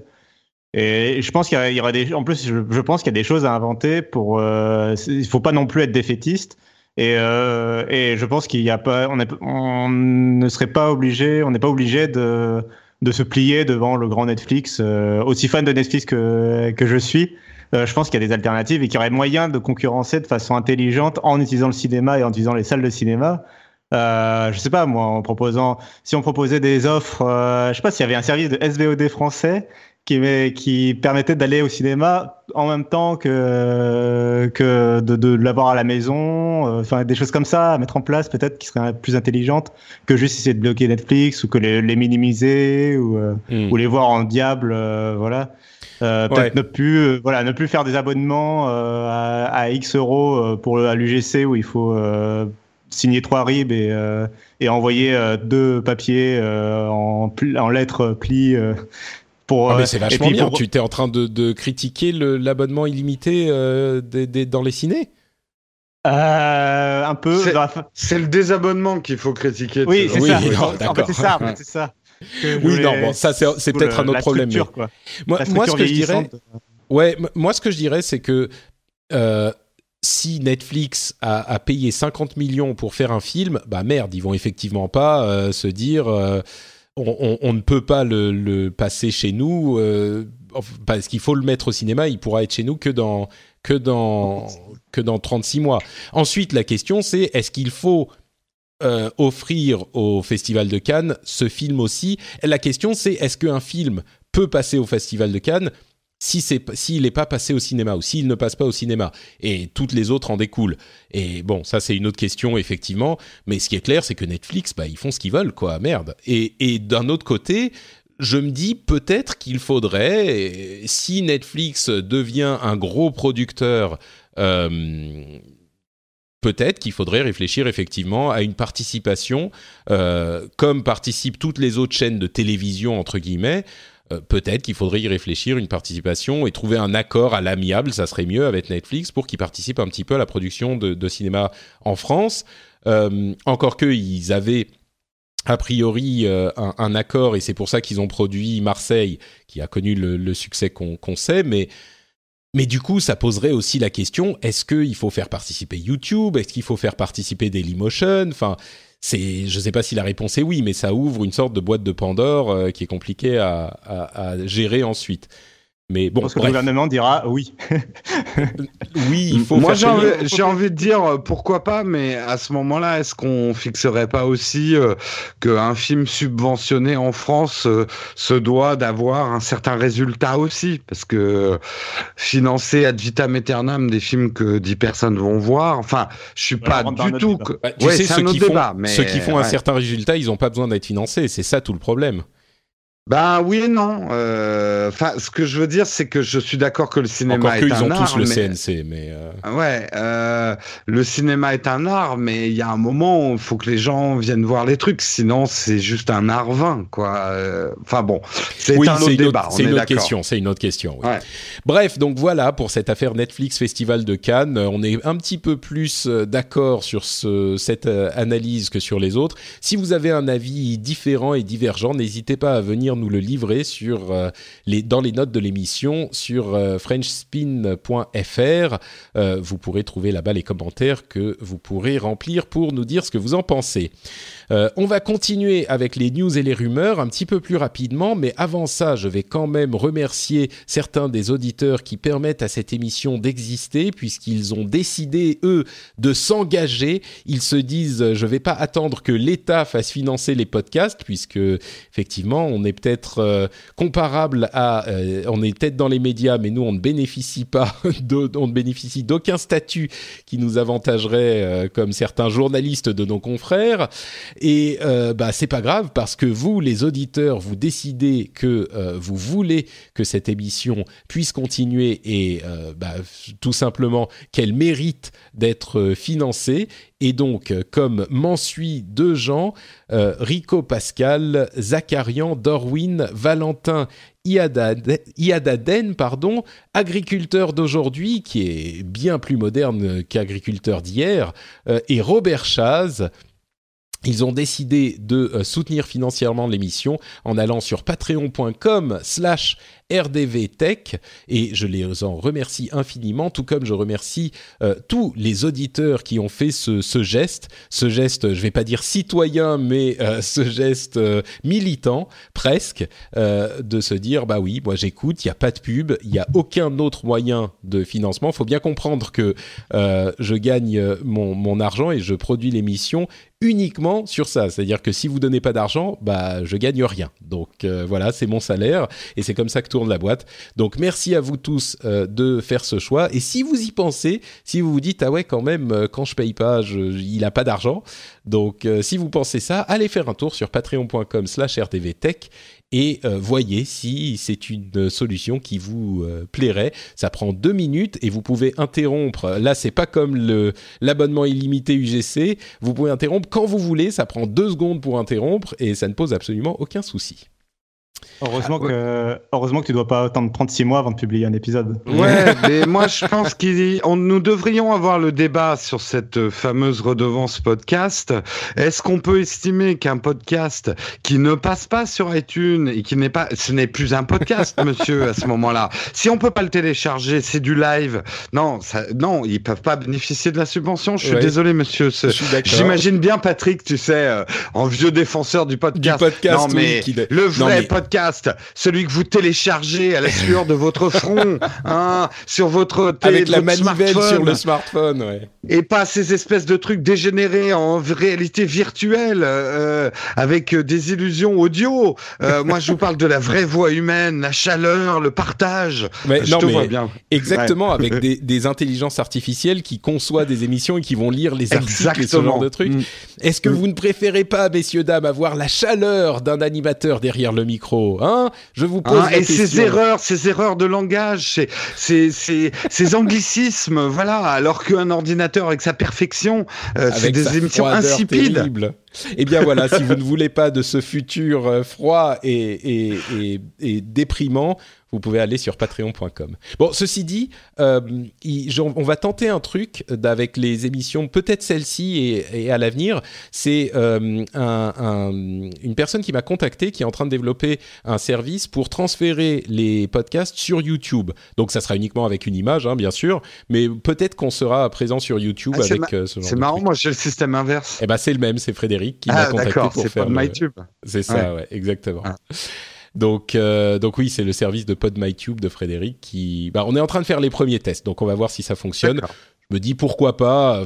Je pense pas qu'il y ait beaucoup de gens qui écoutent les émissions sur YouTube, mais peut-être. D'ailleurs, si ça vous intéresse. Voilà, c'est, si, vous, si ça vous intéresse, venez me le dire dans les commentaires ou sur Twitter. Euh, je serais curieux d'avoir votre avis. Bon, on va conclure avec quelques news et rumeurs. Euh, d'abord pour dire que tout le monde est en train de se mettre à la vidéo. Alors on en parle souvent, mais alors là vraiment, euh, YouTube, il y a des rumeurs selon lesquelles il serait en train de produire euh, une demi-douzaine de séries originales et qui vont dépenser vraiment des sommes conséquentes, plus de 100 millions de dollars. Euh, bon, pour une demi-douzaine de séries, c'est pas forcément énorme, mais c'est pas du contenu à la qualité Netflix, j'imagine, mais quand même, euh, là, ça serait des vraies séries et pas juste des trucs faits avec des YouTubers. En tout cas, c'est les rumeurs. Euh, Snap serait en train de construire du contenu genre télévision, euh, avec des, il ferait des deals avec des chaînes existantes comme NBC Universal, etc. Twitter est en train de d'avoir des partenariats avec là, c'est plutôt des services euh, en ligne genre BuzzFeed, The Verge, etc mais pas que, il y aurait aussi Bloomberg, Live Nation, etc., etc. Donc là, c'est plus pour du streaming. Facebook euh, pourrait avoir des, les euh, premières, enfin les, la diffusion de euh, d'émissions genre émissions de télévision, ils en auraient 24, euh, dont notamment une émission de euh, dating en réalité virtuelle. Alors Dieu sait ce que ça va être. Et Twitch aussi serait en train en train de regarder du côté de programmation originale interactive pour le streaming cette fois-ci, et où les utilisateurs pourraient diriger l'histoire. Bon, c'est un petit peu plus mystérieux, mais bref, tout le monde fait de la vidéo. C'est un peu la conclusion de cette de cette euh, news slash rumeur et ça arrive dans les six mois à venir, quoi. Bah, c'est la manne publicitaire qui est mûre et qui attend d'être cueillie. La télévision ne, ne produit plus autant d'aussi bons résultats en pub, puis surtout à, à, des problèmes de quantification pour les annonceurs publicitaires, alors que tout ce qui est sur web, on peut quantifier bien plus les retours sur investissement des investissements publicitaires. Donc, euh, ce qui devait arriver est en train d'arriver. Moi, je dirais que, c'est presque un autre problème, c'est que l'argent de la publicité de la télé n'est pas en train de se transférer vers le en ligne, justement. Et, et, du coup, tous sont en train de chercher un moyen de récupérer cet argent. C'est peut-être une question de génération, mais pour moi, justement, c'est une anomalie. C'est que les audiences en ligne, les audiences du type euh, YouTube ou autres, ou Twitch ou etc., ne génèrent pas des revenus publicitaires comparables à ceux qu'on peut avoir euh, à la télé. Si vous faites euh, une, si vous mettez une pub sur une chaîne qui va avoir une petite chaîne du câble en France, par exemple, à 50, 30 000 ou 50 000 spectateurs, euh, vous allez payer 10 fois plus que pour toucher, même pas 10, mais 100 000 fois plus que pour toucher 30 000 euh, spectateurs en ligne. Quoi. Mais c'est justement ce que je dis, c'est qu'il ne faut pas oublier que derrière les publicités, il y a des annonceurs, et les annonceurs, ils en ont un peu marre de payer des fortunes à la télé pour mmh. des résultats qui, en plus, euh, sont très difficiles à quantifier parce que la pub euh, sur la télé, euh, les gens cliquent pas quoi sur une télé, ou alors t'as l'air d'un con. Hein. donc voilà. Alors il y a encore quand même un gros problème hein, là-dedans pour en tout un peu moins aux États-Unis, mais beaucoup en France. Pour l'instant, les gens qui regardent YouTube, Facebook, machin, ça reste des gens très jeunes. Et les gens très jeunes, ça vaut pas énormément en publicité, à moins de faire de la pub pour euh, pour du banga. Euh, donc c'est un peu le problème. Mais en tout cas, les choses sont en train de se mettre en place. Mm. Mais euh, si ça passe sur Facebook et YouTube, est-ce que c'est vraiment la télévision? Bah, mais qu'est-ce que la télévision? C'est une bonne question. C'est une bonne question. Bon, en tout cas, c'est des émissions type type télévision, quoi. Qu'est-ce que le cinéma? Qu'est-ce que la Non, et euh, plus sérieusement, bah, ça se rapproche euh, sur le débat des chaînes télé, ça se rapproche du, euh, de l'affaire qu'il y a eu récemment entre TF1 et les fournisseurs d'accès Internet. oui, qui demandaient qui payent pour diffuser leur chaîne, effectivement. Ouais. D'ailleurs, ils ont tenu bon et c'est pas plus mal. ça serait, ça m'étonnerait pas qu'en France on ait un système chronologie des médias appliqué à la télé pour sauvegarder des emplois à la télévision. Mais euh, non, je rigole pas. Mm. Euh, euh, je serais pas surpris de voir ça et que les droits, par exemple, du live en France soient, alors qu'aux États-Unis, on voit que maintenant des gens comme Twitter et, d'autres sont en train de racheter des droits de live de, de grands trucs sportifs. En France, on va réglementer pour qu'il n'y ait que les télévisions qui aient le droit de retransmettre des lives sportifs. Mm. Je le vois bien arriver, hein, ça. Peut-être. On verra. Mm. Euh, Amazon a annoncé son Echo Show, qui serait bah, l'Amazon Echo, hein, l'assistant euh, physique, la petite boîte qu'on pose chez soi, avec un écran, un écran de 7 pouces. Ça coûte 229 dollars. Ça sera disponible fin juin, toujours aux États-Unis bien sûr. C'est marrant parce que euh, ça vient en concordance avec des rumeurs de chez Apple qui aurait un, appareil équivalent avec un écran peut-être à annoncer possiblement à, la WWDC en juin dans quelques semaines. Euh, et entre parenthèses, euh, selon euh, eMarketer, qui est une firme d'analyse, Amazon contrôlerait 71% du marché des assistants virtuels physiques comme le Amazon Echo cette année aux États-Unis, avec 24% pour Google Home. bah, on continue à voir que Amazon a vraiment eu le nez creux sur ce marché et ils ont même fait créer et fait naître un marché énorme, quoi. Euh, quoi d'autre, quoi d'autre? Euh, Revenons en France un petit peu, tiens. On a d'une part les Macron Leaks euh, qui ont donné des, informations sur la campagne bah, d'Emmanuel Macron, justement. alors, il y a eu des petits trucs intéressants, rien de majeur, je crois, surtout sur les outils qu'ils utilisent, et puis sur le fait qu'ils ont visiblement eu une méthode de d'obfuscation, de camouflage euh, de, euh, de leurs données justement pour euh, noyer les tentatives des hackers, ils créent en fait des fausses traces que les hackers ont mis beaucoup de temps à, à dénicher. Et donc peut-être que ça ralentit la possibilité d'infiltration dans la campagne. C'est une des choses qui ressort. Et puis l'autre truc qui ressort de la campagne, c'est qu'il y a eu effectivement, on a la confirmation qu'il y a eu une grosse quantité de, euh, de mimes et de, de, fausses informations venant euh, bon, dans le style de ce qu'on avait vu dans la campagne américaine, euh, voire même dans la campagne anglaise du Brexit, mais surtout dans la campagne américaine.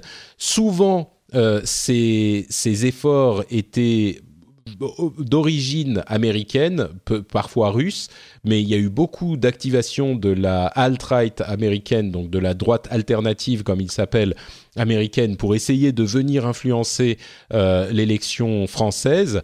Euh, généralement, on se le cache pas, c'était pour soutenir, euh, pour, pour aller dans le sens de Marine Le Pen. la bonne nouvelle, c'est que ces campagnes de désinformation n'ont pas du tout pris pied euh, en France. Alors, on ne sait pas exactement pourquoi. Euh, est-ce que c'était parce que on s'y attendait, parce qu'on a vu ça aux États-Unis? Est-ce que c'est parce qu'on est aussi peut-être un petit peu plus éduqué à ce type de, de, problème? Euh, C'est possible également, mais ce qui est sûr, c'est que généralement, quand on voyait ce type de désinformation, ou même euh, des, des gifs animés un petit peu moqueuses, un petit peu faciles, eh ben ça se diffusait pas trop. Les gens avaient une attitude assez responsable. donc c'est c'est plutôt une bonne nouvelle. Quoi. Ça veut dire que euh, ce type de désinformation tech euh, n'a pas pris pied chez nous et je dois avouer que au-delà de des résultats des élections dont certains peuvent être euh, heureux ou déçus, sur cet aspect purement technologique et sur l'éducation technologique de nos concitoyens, moi je suis assez fier que ça ait pas du tout pris je trouve que ça, ça c'est un signe assez positif quoi pour pour notre pour notre population, hein, vraiment. Donc euh, voilà. Des commentaires peut-être Oui.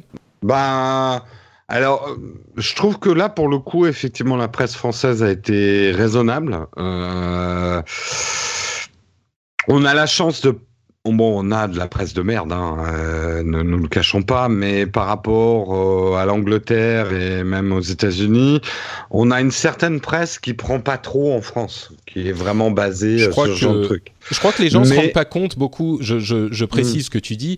Les gens se rendent pas compte en France à quel point notre presse est loin de la presse euh, anglophone.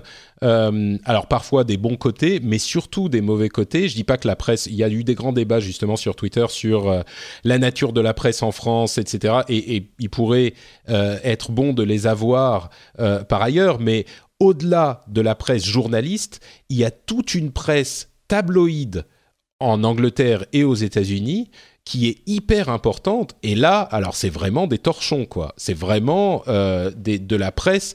De, de, je vous assure que si vous trouvez que la presse française est euh, biaisée dans un sens ou dans l'autre, Là, c'est même, pas une question hein. même pas une question d'être biaisé, c'est une question vraiment de qualité de presse. C'est des torchons, c'est des trucs où euh, c'est de la, de, c'est l'équivalent euh, des articles les plus euh, clickbait, putaclic que vous pouvez imaginer, mais en presse, avec en plus des, des nanas dénudées en troisième page. Enfin, c'est et c'est hyper important dans les pays anglophones, enfin en Angleterre et aux États-Unis, et on l'a pas du tout en France. Et quand je parle à mes amis euh, euh, de l'étranger, et quand je leur dis, ben non, on n'a pas de tabloïd en France, ils, ne me croient pas. Ils me disent, mais enfin, c'est pas, c'est pas possible, c'est le paradis, quoi.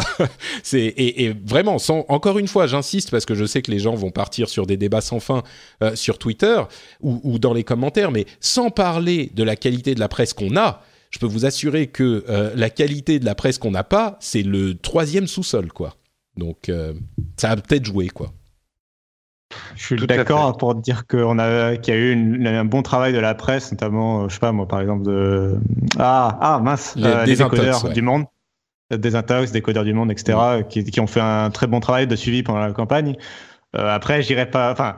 Oui, on n'a pas la pire presse du monde, euh, surtout sur ces aspects-là que tu as bien rappelé. Euh, puis il y aurait tout un débat à avoir sur la presse. Euh, il y a aussi, faut faire très attention à euh, la transformation de la presse et savoir, euh, oui, avant on était très bon. Enfin, faut se méfier aussi des transformations rapides de la presse et de voilà. Moi il y a des par exemple bon alors tu pars dans le débat dans lequel je voulais pas partir non non non non mais je veux pas je veux pas y aller mais euh, par exemple en dehors des tabloïds aux États-Unis ils ont Fox News Bon, heureusement, en France, on n'a pas encore Fox News, voilà.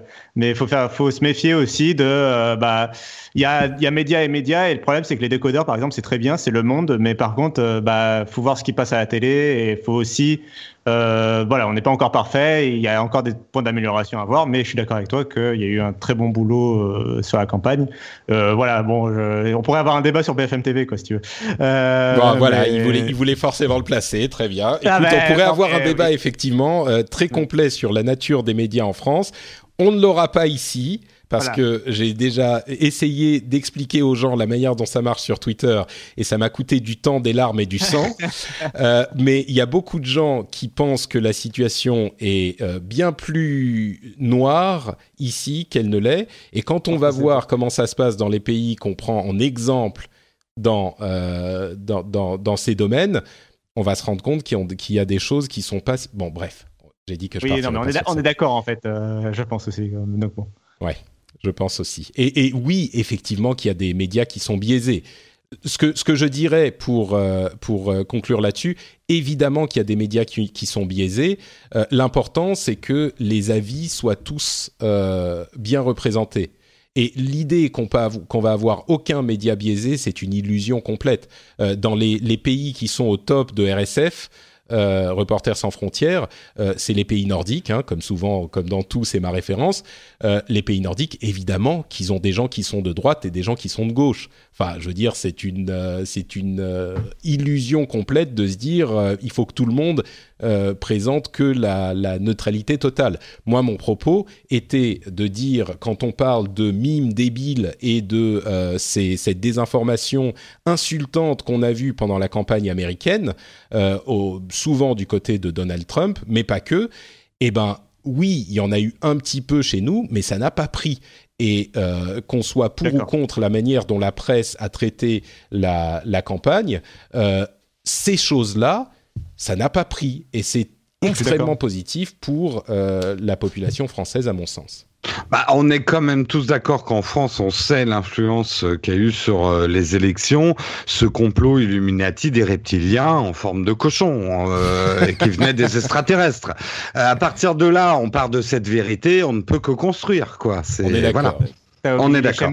T'as oublié les chemtrails euh, des avions aussi. Exactement, exactement. Oui, qui se croisent bien sûr de manière. Euh, très vous savez ce que je veux dire. vous savez ce que je veux dire.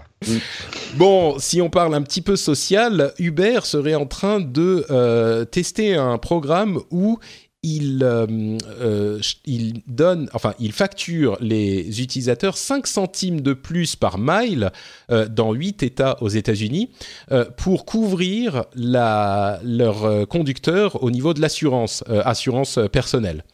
ce qui pourrait être intéressante. Oui, c'est enfin c'est pas c'est pas santé, c'est injury insurance, donc accident. Tu vois, c'est pas tout à fait. Ouais.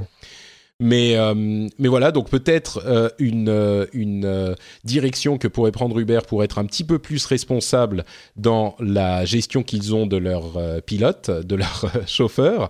À noter d'ailleurs, on m'a fait remarquer dans les commentaires du, de l'épisode précédent, je me demandais pourquoi on n'entendait pas tellement les taxis sur cette question d'assurance des chauffeurs d'Uber. Et quand je disais que oui, c'est quand même peut-être qu'il faudrait considérer que les chauffeurs d'Uber sont des employés d'Uber, parce que oui, de fait, ils travaillent que pour Uber et bon, c'est un petit peu facile de les faire travailler en tant qu'auto-entrepreneur ou Dieu sait quoi. Et, en fait, il semblerait, on m'a indiqué que euh, bah, les chauffeurs de taxi qui travaillent pour les grandes boîtes de taxi, genre G7, etc., bah, en fait, ils sont indépendants aussi. Donc, ils sont pas. Euh, Et donc du coup la question, hein. bah oui c'est ça, s'ils sont pas salariés pour Uber, ça pose la question est-ce qu'ils devraient être salariés pour les taxis? Et, bon, donc peut-être que c'est une question qu'ils veulent pas trop poser quoi. Bah, euh, non, parce que ça marcherait pas. Mais... bah oui, mais est-ce que ça serait. Enfin bon, moi, tu vois, enfin bref. Oui, moi je pense que ça serait peut-être pas mal de, considérer la chose. Euh, le gouvernement chinois, si vous voulez vous faire peur un petit peu, avec des, pays où la presse est effectivement euh, un petit peu moins, un petit peu plus critiquable, le gouvernement chinois est en train de recruter 20 000 personnes pour créer une encyclopédie officielle et une encyclopédie en ligne, hein, bien sûr, officielle. Et je ne sais pas du tout quoi penser de, de ça. Enfin, évidemment, immédiatement, on en vient à la, la, la crainte de, du contrôle de l'information. Euh, en même temps, c'est pas que en Chine l'information soit pas déjà contrôlée, donc peut-être que avec une encyclopédie officielle, ils vont avoir accès à des informations qui seront pas sensibles et qui seront, euh, qui ça sera positif d'avoir accès, positif d'avoir accès à ces informations. Mais en même temps, ça ajoute du contrôle. Enfin, je, je sais pas. C'est une une news comme ça qui me fait un petit peu froid dans le dos mais qui en même temps, c'est pas que sans ça, la Chine tout à coup deviendrait démocratique. Donc, euh, je sais pas quoi en penser. Quoi. Est-ce qu'il faut, est-ce qu'il faut pas euh, Voilà. je, pense que ça va rien changer. Euh, enfin, en fait, c'est pas. Ce truc a été monté un peu parce qu'il y a eu une comparaison avec Wikipédia, parce que Wikipédia, justement, c'est pas officiel. Enfin, c'est par principe, c'est justement un peu décentralisé. Bah, c'est ouvert. oui, oui, c'est un ouvert, donc tout le monde peut, peut contribuer, ouais. Euh, euh, il y a eu une comparaison voilà avec ça et donc la Chine qui revient à une sorte d'encyclopédie officielle euh, écrite par des auteurs salariés par l'État, etc. voilà, par, par, par, ça, c'est un peu un non-événement, quoi. Enfin, je veux dire. Mais je crois que c'est symboliquement, en fait. C'est symboliquement l'idée que tu as le gouvernement qui engage 20 000 personnes qui vont écrire la version officielle historique de tout quoi. C'est pas juste les livres d'histoire où on est toujours un petit peu orienté, tu vois. Euh, Symboliquement, c'est un peu. On pourrait avoir, enfin, ça ne m'étonnerait pas que le gouvernement, enfin, on pourrait avoir la même news avec le gouvernement français, le gouvernement américain. De, de, regarde, le gouvernement français qui écrirait une encyclopédie pour les écoles euh, officielles de, du gouvernement français, tu vois. Ça me dérange euh, toujours quand on fait ce genre de comparaison. Parce non, que... mais ça me, ça me... ouais, sauf que là, il y a une grande différence. Ils le font. Enfin, le gouvernement français pourrait faire un truc officiel, mais tout en laissant l'accès libre à, au Wikipédia normal. Euh, oui, bien sûr, mais non, mais voilà. Là, là, c'est quand même l'écriture d'un truc pour remplacer quelque chose de libre par quelque chose de contrôlé, quoi. Euh, non, et puis, et puis, excusez-moi, excusez-moi, je dois quand même dire un truc. Oui, il y a des, des controverses dans les livres d'histoire. Oui, on a euh, parfois des visions qui sont biaisées dans les gouvernements. C'est certain. Enfin, il y a quand même une différence, excusez-moi, entre le gouvernement euh, français et le, ou le gouvernement américain qui va écrire un article académique ou qui va faire écrire un, article académique et le poids du gouvernement chinois qui va décider comment on, écrit tel ou tel article académique. Tu, compares euh, des, des, des, pommes et des oignons. Je sais pas pourquoi j'ai envie de dire ça, mais tu compares des euh, pommes et des oignons, Cassim. Nouvelle expression officielle. Parce que d'un côté, il y a des gentils et les autres, ils sont pas gentils. Non, mais je plaisante. Euh, non, mais. Euh... Non, mais enfin, attends, excuse-moi, Cassim. Est-ce que, qu'est-ce que tu es en train de nous dire là? Que, que, en fait, euh, la Chine euh, et la France, bon, à peu de choses près, c'est un petit peu la même chose C'est ça que tu es en train de nous dire? Non, mais ou, de, dire comme Ségolène Royal qu'on devrait s'inspirer des méthodes de la police chinoise. non, non, mais je, je, te pose vraiment la question. D'où vient cette comparaison? Et je me fais un petit peu euh, euh, agressive parce que pour moi le poids justement du gouvernement chinois et de la censure chinoise se ressent dans cette euh, volonté de, construire cette armée de d'éditeurs de, la de l'encyclopédie et toi tu me dis ah bah oui mais c'est un petit peu comme si le gouvernement français faisait une encyclopédie Enfin, moi, je, je vois pas la comparaison. Si le gouvernement français faisait une encyclopédie, j'ose espérer qu'on aurait un petit peu d'indépendance. Un petit peu, tu vois. Oui, mais euh, moins que euh, de toute façon que Wikipédia. Donc en fait, ce que je voulais dire, et je, vais revenir sur ce que Jérôme disait justement. Du coup, le vrai débat, en fait, il n'est pas sur le fait que le gouvernement chinois il écrive ou pas une constitution, une, une encyclopédie, ça on s'en fout.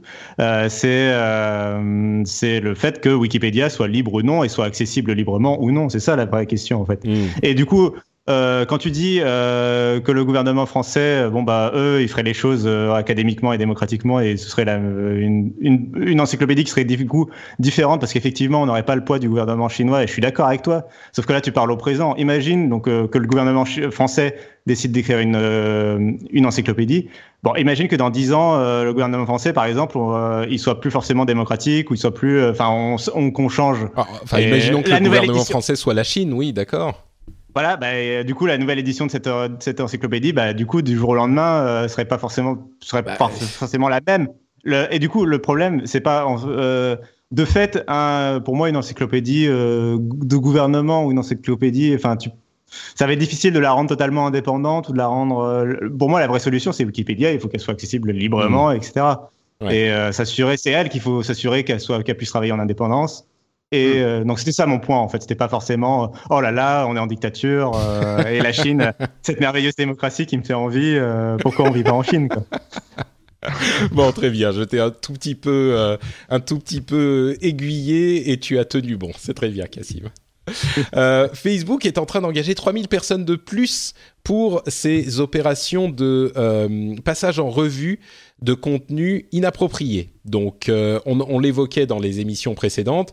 Euh, Peut-être, et on disait que la solution n'est pas toujours uniquement d'engager du monde en plus. Euh, mais clairement, Facebook est en train de se dire que c'est pas forcément pas la solution non plus. Peut-être que ça peut, non plus. Peut-être que ça peut aider. Et, sur ce point, je pense qu'on se rejoindra. Il est clair que avoir plus de monde, ça peut pas faire de mal. Mm. Euh, si on parlait, tiens, de, euh, d'ingérence gouvernementale dans le bon fonctionnement des technologies d'information, euh, la FCC, sous son nouveau, sa nouvelle présidence de Ajit Pai, est en train de se préparer à enterrer complètement la neutralité du net. Alors c'était un débat qui a eu lieu pendant très longtemps aux États-Unis et qui était hyper intense sur la question de la neutralité du net. Alors on en a parlé ici et là, mais euh, là, la, FCC, avec le président nommé par euh, bah, le président Donald Trump, est en train de faire machine arrière complète euh, et va, sous couvert de laisser les hum, forces du marché réguler le, le, bah, la manière dont fonctionne le net, bah, va donner euh, les mains, va libérer complètement les mains des euh, fournisseurs d'accès pour euh, qu'ils puissent éventuellement. Alors, on va voir si ça va se produire ou si le, la pression du marché justement va les en empêcher, mais ils pourraient mettre à mal la neutralité du net. Et on va pas refaire le débat sur la neutralité du net ou l'explication, mais moi, je suis assez inquiet de voir ce genre de choses se produire. C'est un petit peu sur ce genre de choses, c'est marrant parce que les États-Unis sont vraiment capables du meilleur comme du pire et, on est un petit peu comme dans la configuration de la sécurité sociale où ils sont en train d'essayer de déventrer leur sécurité sociale mise en place par euh, Barack Obama et encore, c'était pas une solution idéale, mais enfin, euh, quand même un petit peu. Et, et, et je comprends pas quoi. Euh, autant sur la sécurité sociale, je pars dans des dans des diatribes interminables euh, sur euh, l'émission The Phileas Club en anglais, où pourtant j'essaye toujours d'être hyper neutre. Là, il y a certains trucs sur lesquels je suis assez peu neutre, c'est ça, et notamment la, neutralité du net, où je comprends pas. Ils font des trucs, euh, ils sont vraiment capables du meilleur comme du pire. Et là, Enfin bon, bref. Donc, et j'espère surtout que ça ne bavera pas euh, ailleurs et qu'on va pas se dire parce bah, que les si forcément, ça, euh... forcément, ça bavera ailleurs. Euh, ça aura des répercussions sur le monde entier. C'est tout le fond du problème. Euh, c'est quand des, des, des États ont du des pouvoirs de décision et notamment les États-Unis, d'où émanent quand même beaucoup de choses concernant Internet. Et euh, Enfin, ce qui, moi, je suis très inquiet parce que euh, je commence à lire des gens qui disent oui, mais de toute façon, ça y est, l'éducation du public est faite sur la neutralité du net, donc les opérateurs ne peuvent pas faire ce qu'ils veulent. Euh, my faute, quoi, comme on dirait en anglais. Euh, je pense que le client lambda, il n'y verra que du feu et quand on lui dit t'auras Netflix trois fois plus vite, il va dire ah c'est super, euh, sans réfléchir aux conséquences de qu'est-ce qu'il y a derrière, de dire euh, Netflix trois fois plus vite. Euh, donc c'est très inquiétant, oui, mmh. très très on inquiétant. Mmh. Euh, Airbnb a désormais une. Euh, alors, c'est pas Airbnb directement en fait. Les, euh, les villes peuvent désormais exiger des gens qui louent leurs biens sur Airbnb de se déclarer. et c'est une solution dont, dont je suis pas convaincu de la pertinence parce que ce que demandait Airbnb, c'était de ne pas compliquer le fait de mettre son logement sur Airbnb, mais de par contre obliger Airbnb à euh, signaler aux autorités quand un, loueur atteignait le palier à partir duquel il n'avait plus le droit de louer sans se mettre en, euh, conformité avec certaines règles, certaines lois, etc. Euh, et là, ils ont pris un petit peu le problème à l'envers et je crois que je suis pas hyper fan de cette solution parce que je trouve que euh, l'idée que ça soit Airbnb qui doit bien sûr en informer les loueurs mais effectivement signaler aux autorités euh, quand quelqu'un atteint le palier, je crois que c'est 5000 euros par, euh, par mois, un petit peu comme quand PayPal doit signaler quand on atteint une certaine somme sur leur service, etc. C'est beaucoup plus simple, ça évite les, formalités administratives un petit peu bizarres et les trucs que les gens vont pas forcément faire euh, ou, ou, vont pas comprendre. Euh, je pense que c'est plus une mesure euh, pour faire peur aux gens et pour faire plaisir aux, aux, hôtels, ce qui peut-être est nécessaire, je sais pas. Mais pour moi, la solution Airbnb signale quand on atteint le palier était quand même meilleure, quoi. Mais voilà, euh, ça reste le choix des villes. Les villes pourront décider d'exiger que les, loueurs se déclarent d'eux-mêmes ou pas. Euh, on verra qui fait quoi dans, le euh, pays. Juste, moi, mon intervention, certes, c'est beaucoup plus pratique qu'Airbnb le, le disent, mais ça reste la responsabilité des gens que de déclarer leurs revenus, quoi. Donc, quelque part, d'un point de vue strictement républicain, je trouve ça mieux que les gens déclarent leurs revenus directement. Ah non, mais tu déclares tes revenus, hmm. évidemment. Ça, oui, non, mais même signal, quoi. Non, non, là, tu dois hmm. signaler que tu es en train de mettre ton, ton bien en location. Ça n'a rien à voir avec la, la déclaration des revenus. Ah, ça, non, mais évidemment que tout le monde doit déclarer ses revenus. Là, c'est tu dois obtenir le statut de loueur d'appartement, tu vois. De loueur d'appartement est-ce que c'est pas un peu normal aussi pour des questions de sécurité, tout ça? Je sais pas. Bah, Disons qu'on a, on a un. Je pense que le, la, la, le problème est double. Enfin, il y a deux questions différentes. Soit on, on, a besoin. La raison pour laquelle on le fait, c'est que on veut euh, que les, les, gens ne fraudent pas en quelque sorte en disant que euh, en, en, faisant de la concurrence déloyale aux euh, hôtels. Et c'est le gros problème d'Airbnb qu'on connaît tous. C'est que euh, à force d'avoir tellement d'Airbnb, eh ben, ça finit par transformer les, des immeubles en hôtels. Sans qu'ils ne soient... C'est un petit peu le même problème que les chauffeurs euh, Uber ils sont de fait des employés d'Uber, mais euh, il n'y a pas toutes les obligations, toutes les protections. Là, c'est un petit peu la même chose. Il y a des, appartements, de très nombreux appartements dans certaines villes touristiques, et en particulier Paris, qui deviennent de fait des hôtels, mais ils n'ont pas toutes les obligations euh, et les, réglementations des hôtels. Donc, on se dit, bah, la solution, c'est que si vous louez pour euh, 5000 euros ou plus par an, eh ben oui, là c'est considéré comme une activité vraiment commerciale et donc il va y avoir des obligations différentes qui vont s'appliquer à vous et donc vous devrez euh, effectivement euh, vous y soumettre. Et c'est ça le, la cœur, le, cœur euh, du problème. Je ne crois pas que ça soit pour une question de bah oui, mais il faut signaler pour s'assurer qu'on sait que les gens louent leur truc, tu vois. C'est pas ça le... le... D'accord. Enfin, c'est comme ça que je l'ai compris. Si j'ai mal compris, n'hésitez pas, comme toujours, à venir me le dire sur les notes de, l'émission. Euh, il est tout à fait possible que j'ai mal compris. C'est, c'est, non, mais déjà vu. Sur le fond de débat, c'est vrai que l'économie participative perd un peu de son charme à partir du moment où on la réglemente. Ce côté, je prête mon appart de temps en temps. Mais en même temps, le fait est, c'est que des, des vrais business se construisent. Et, euh, c'est pour ça qu'il faut signaler quand on a. voilà. non, parce que. Euh, donc, euh, mais hmm. la, raison pour laquelle ça me gêne, c'est que si tu pars un mois ou trois semaines et que tu dis bon bah je vais louer mon appart pendant trois semaines par Airbnb, si la ville exige que tu doives te déclarer, bah là, même si tu l'utilises euh, pendant deux semaines dans l'année ou trois semaines dans l'année, bah tu dois te déclarer quand même. Tu vois?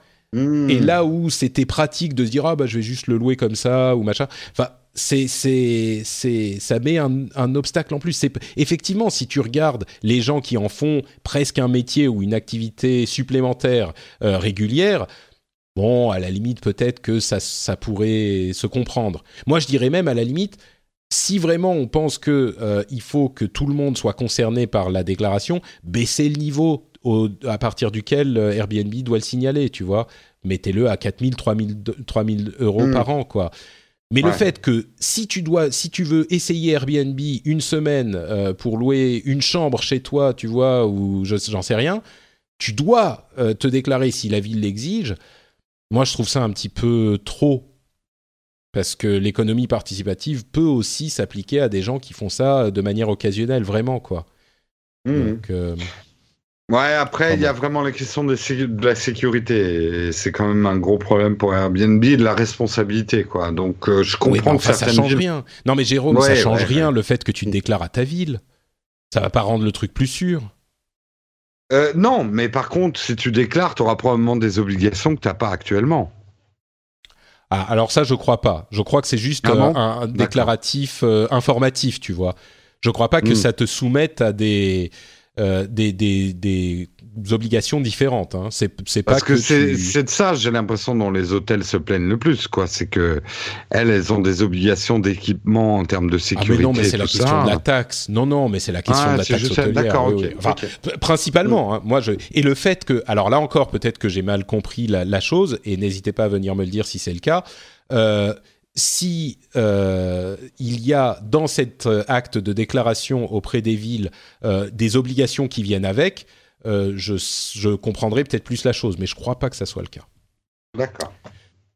Bon, euh, bah écoutez, je crois qu'on va s'arrêter là. Je voulais évoquer le projet Treble de Google euh, qui va essayer de, de faciliter les mises à jour des appareils Android et c'est plutôt enthousiasmant surtout par rapport à ce dont on parlait tout à l'heure avec euh, le, le malware WannaCry. Mais euh, bon, bref, ils auraient une solution pour essayer de faciliter les mises à jour de leurs appareils, ce qui est une bonne Un chose. peu, un peu comme chaque année, non?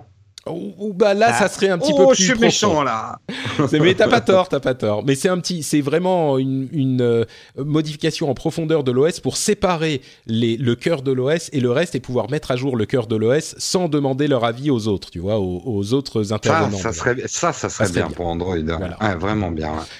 Et donc c'est sur ces bons mots qu'on va terminer cet épisode dé- décidément très long. Euh, je pensais pas qu'on serait aussi long, comme toujours finalement, Euh, comme chaque année, comme chaque épisode. Euh, mais on arrive à la fin et je vais m'empresser de demander à Jérôme Kainborg de nous dire où on peut le retrouver sur Internet. Et bien sur euh, Nowtech TV, sur la chaîne YouTube Nowtech, euh, bah, vous retrouvez les tests et tous les matins à 8h du matin en live, une revue de presse sur la technologie. Et la semaine pro, non, c'est dans deux semaines, vous aurez peut-être une surprise en regardant Mmh. Techscope le matin. Je n'en dis pas plus. Si je me réveille. si Patrick se réveille, merde, j'ai spoilé. Ah, David. Très bien, merci Jérôme. Cassim, tu as été euh, bien silencieux pendant ces dernières euh, minutes. Rattrape-toi tout de suite en nous disant d'où on, Ah peut, ouais. où on peut te retrouver. Essayé de t'aider à conclure un épisode euh, déjà trop long. euh, voilà. J'apprécie, j'apprécie. Euh, du coup, on peut me retrouver, bon, on peut me retrouver sur euh, @notcassim sur Twitter et surtout on peut me retrouver sur Numérama où j'ai écrit avec toujours euh, un très grand bonheur des articles, notamment sur Microsoft où on vous explique justement tout sur WannaCry et surtout comment s'en protéger. Et où on a fait un très beau boulot aussi, je pense, sur le suivi de l'élection présidentielle et ça va continuer sur l'influence, en fait, les choix que va faire le nouveau gouvernement concernant la tech et le numérique. Et puis voilà, on a, on, puis euh, je voudrais aussi signaler qu'on a, on avait, on avait sorti en exclusivité euh, il y a un an le, justement le nouveau design. euh, il y a un peu, non, il y a un peu plus de six mois, il y a le nouveau design de Microsoft justement de Windows. euh, on en avait parlé. Euh, sur Numérama, donc voilà, je suis content, euh, je suis toujours content de travailler pour ce site. Et puis euh, suivre aussi Frandroid.com bien sûr, puisque cette semaine il y a la Google I.O. et je suis sûr que le prochain rendez-vous tech Ce sera tout, tout aussi long, mais ça ne parlera pas de Microsoft, ça parlera que de Google. De Google, exactement. c'est la saison de toute façon. Bah oui, oui, là on y arrive. Et puis il y a la, la WWDC d'Apple euh, ensuite. Donc euh, oui, là on y est, on est en plein dedans. Très bien, et eh ben merci à tous les deux. Pour ma part, c'est Note Patrick sur Twitter et sur Facebook aussi, et vous pouvez retrouver cette émission sur frenchspin.fr, évidemment, cette émission et d'autres encore. Mais si vous voulez, euh, si vous voulez euh, laisser des commentaires sur ce qu'on a dit aujourd'hui, si on a dit euh, des bêtises ou des choses intéressantes, vous pouvez évidemment venir nous le dire dans les commentaires. vous pouvez également laisser des commentaires sur iTunes. Tiens, par exemple vous pouvez aller sur iTunes et laisser au hasard 5 étoiles et faire comme euh, Aquil ou euh, ou Cèdre qui me disent euh, incontournable, impatient d'entendre le prochain, un véritable plaisir, tous les trois avec 5 étoiles dans les, dans les derniers jours. merci beaucoup à vous tous de laisser ces commentaires, ça nous aide évidemment à remonter dans les classements d'iTunes. Et vous le savez, et je le rappelle, euh, vous pouvez également soutenir l'émission financièrement. Euh, c'est le seul euh, moyen par lequel on reçoit des sous. Donc si vous estimez que l'émission mérite un petit dollar ou deux, vous pouvez aller sur patreon.com slash rdvtech. Comme je le dis régulièrement, ça prend vraiment deux minutes pour euh, s'abonner. C'est hyper simple et vous pouvez vous désabonner absolument quand vous voulez. Vous êtes euh, entièrement libre. Donc euh, si vous y réfléchissez, allez, sautez le pas. Patreon.com slash rdvtech. Les liens sont partout dans les notes de l'émission. On vous remercie chaleureusement de euh, nous avoir écoutés et on vous ah, donne Moi, je propose un, prolongement là de, l'émission. Je sais pas, un petit débat. Le Technicolor euh, et le Cinémascope sont-ils acceptables pour le cinéma? Non, quelque chose là. On a été un peu court, non? Écoute, on va, on va envoie les propositions. On pensera à ça pour euh, la prochaine fois. Promis. Bon, Salut tout le monde. Merci à tous. Ciao.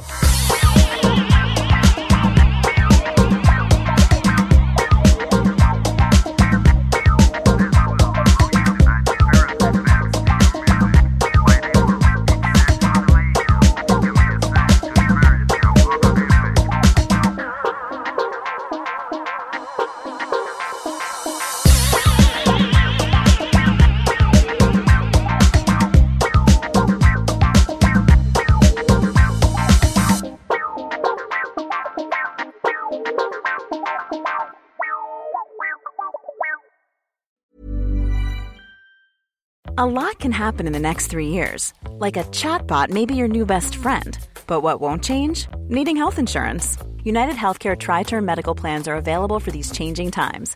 Underwritten by Golden Rule Insurance Company, they offer budget friendly, flexible coverage for people who are in between jobs or missed open enrollment. The plans last nearly three years in some states, with access to a nationwide network of doctors and hospitals. So, for whatever tomorrow brings, United Healthcare Tri Term Medical Plans may be for you. Learn more at uh1.com. Planning for your next trip? Elevate your travel style with Quince. Quince has all the jet setting essentials you'll want for your next getaway, like European linen, premium luggage options, buttery soft Italian leather bags, and so much more. And is all priced at 50 to 80% less than similar brands. Plus, Quince only works with factories that use safe and ethical manufacturing practices. Pack your bags with high-quality essentials you'll be wearing for vacations to come with Quince. Go to quince.com/pack for free shipping and 365-day returns.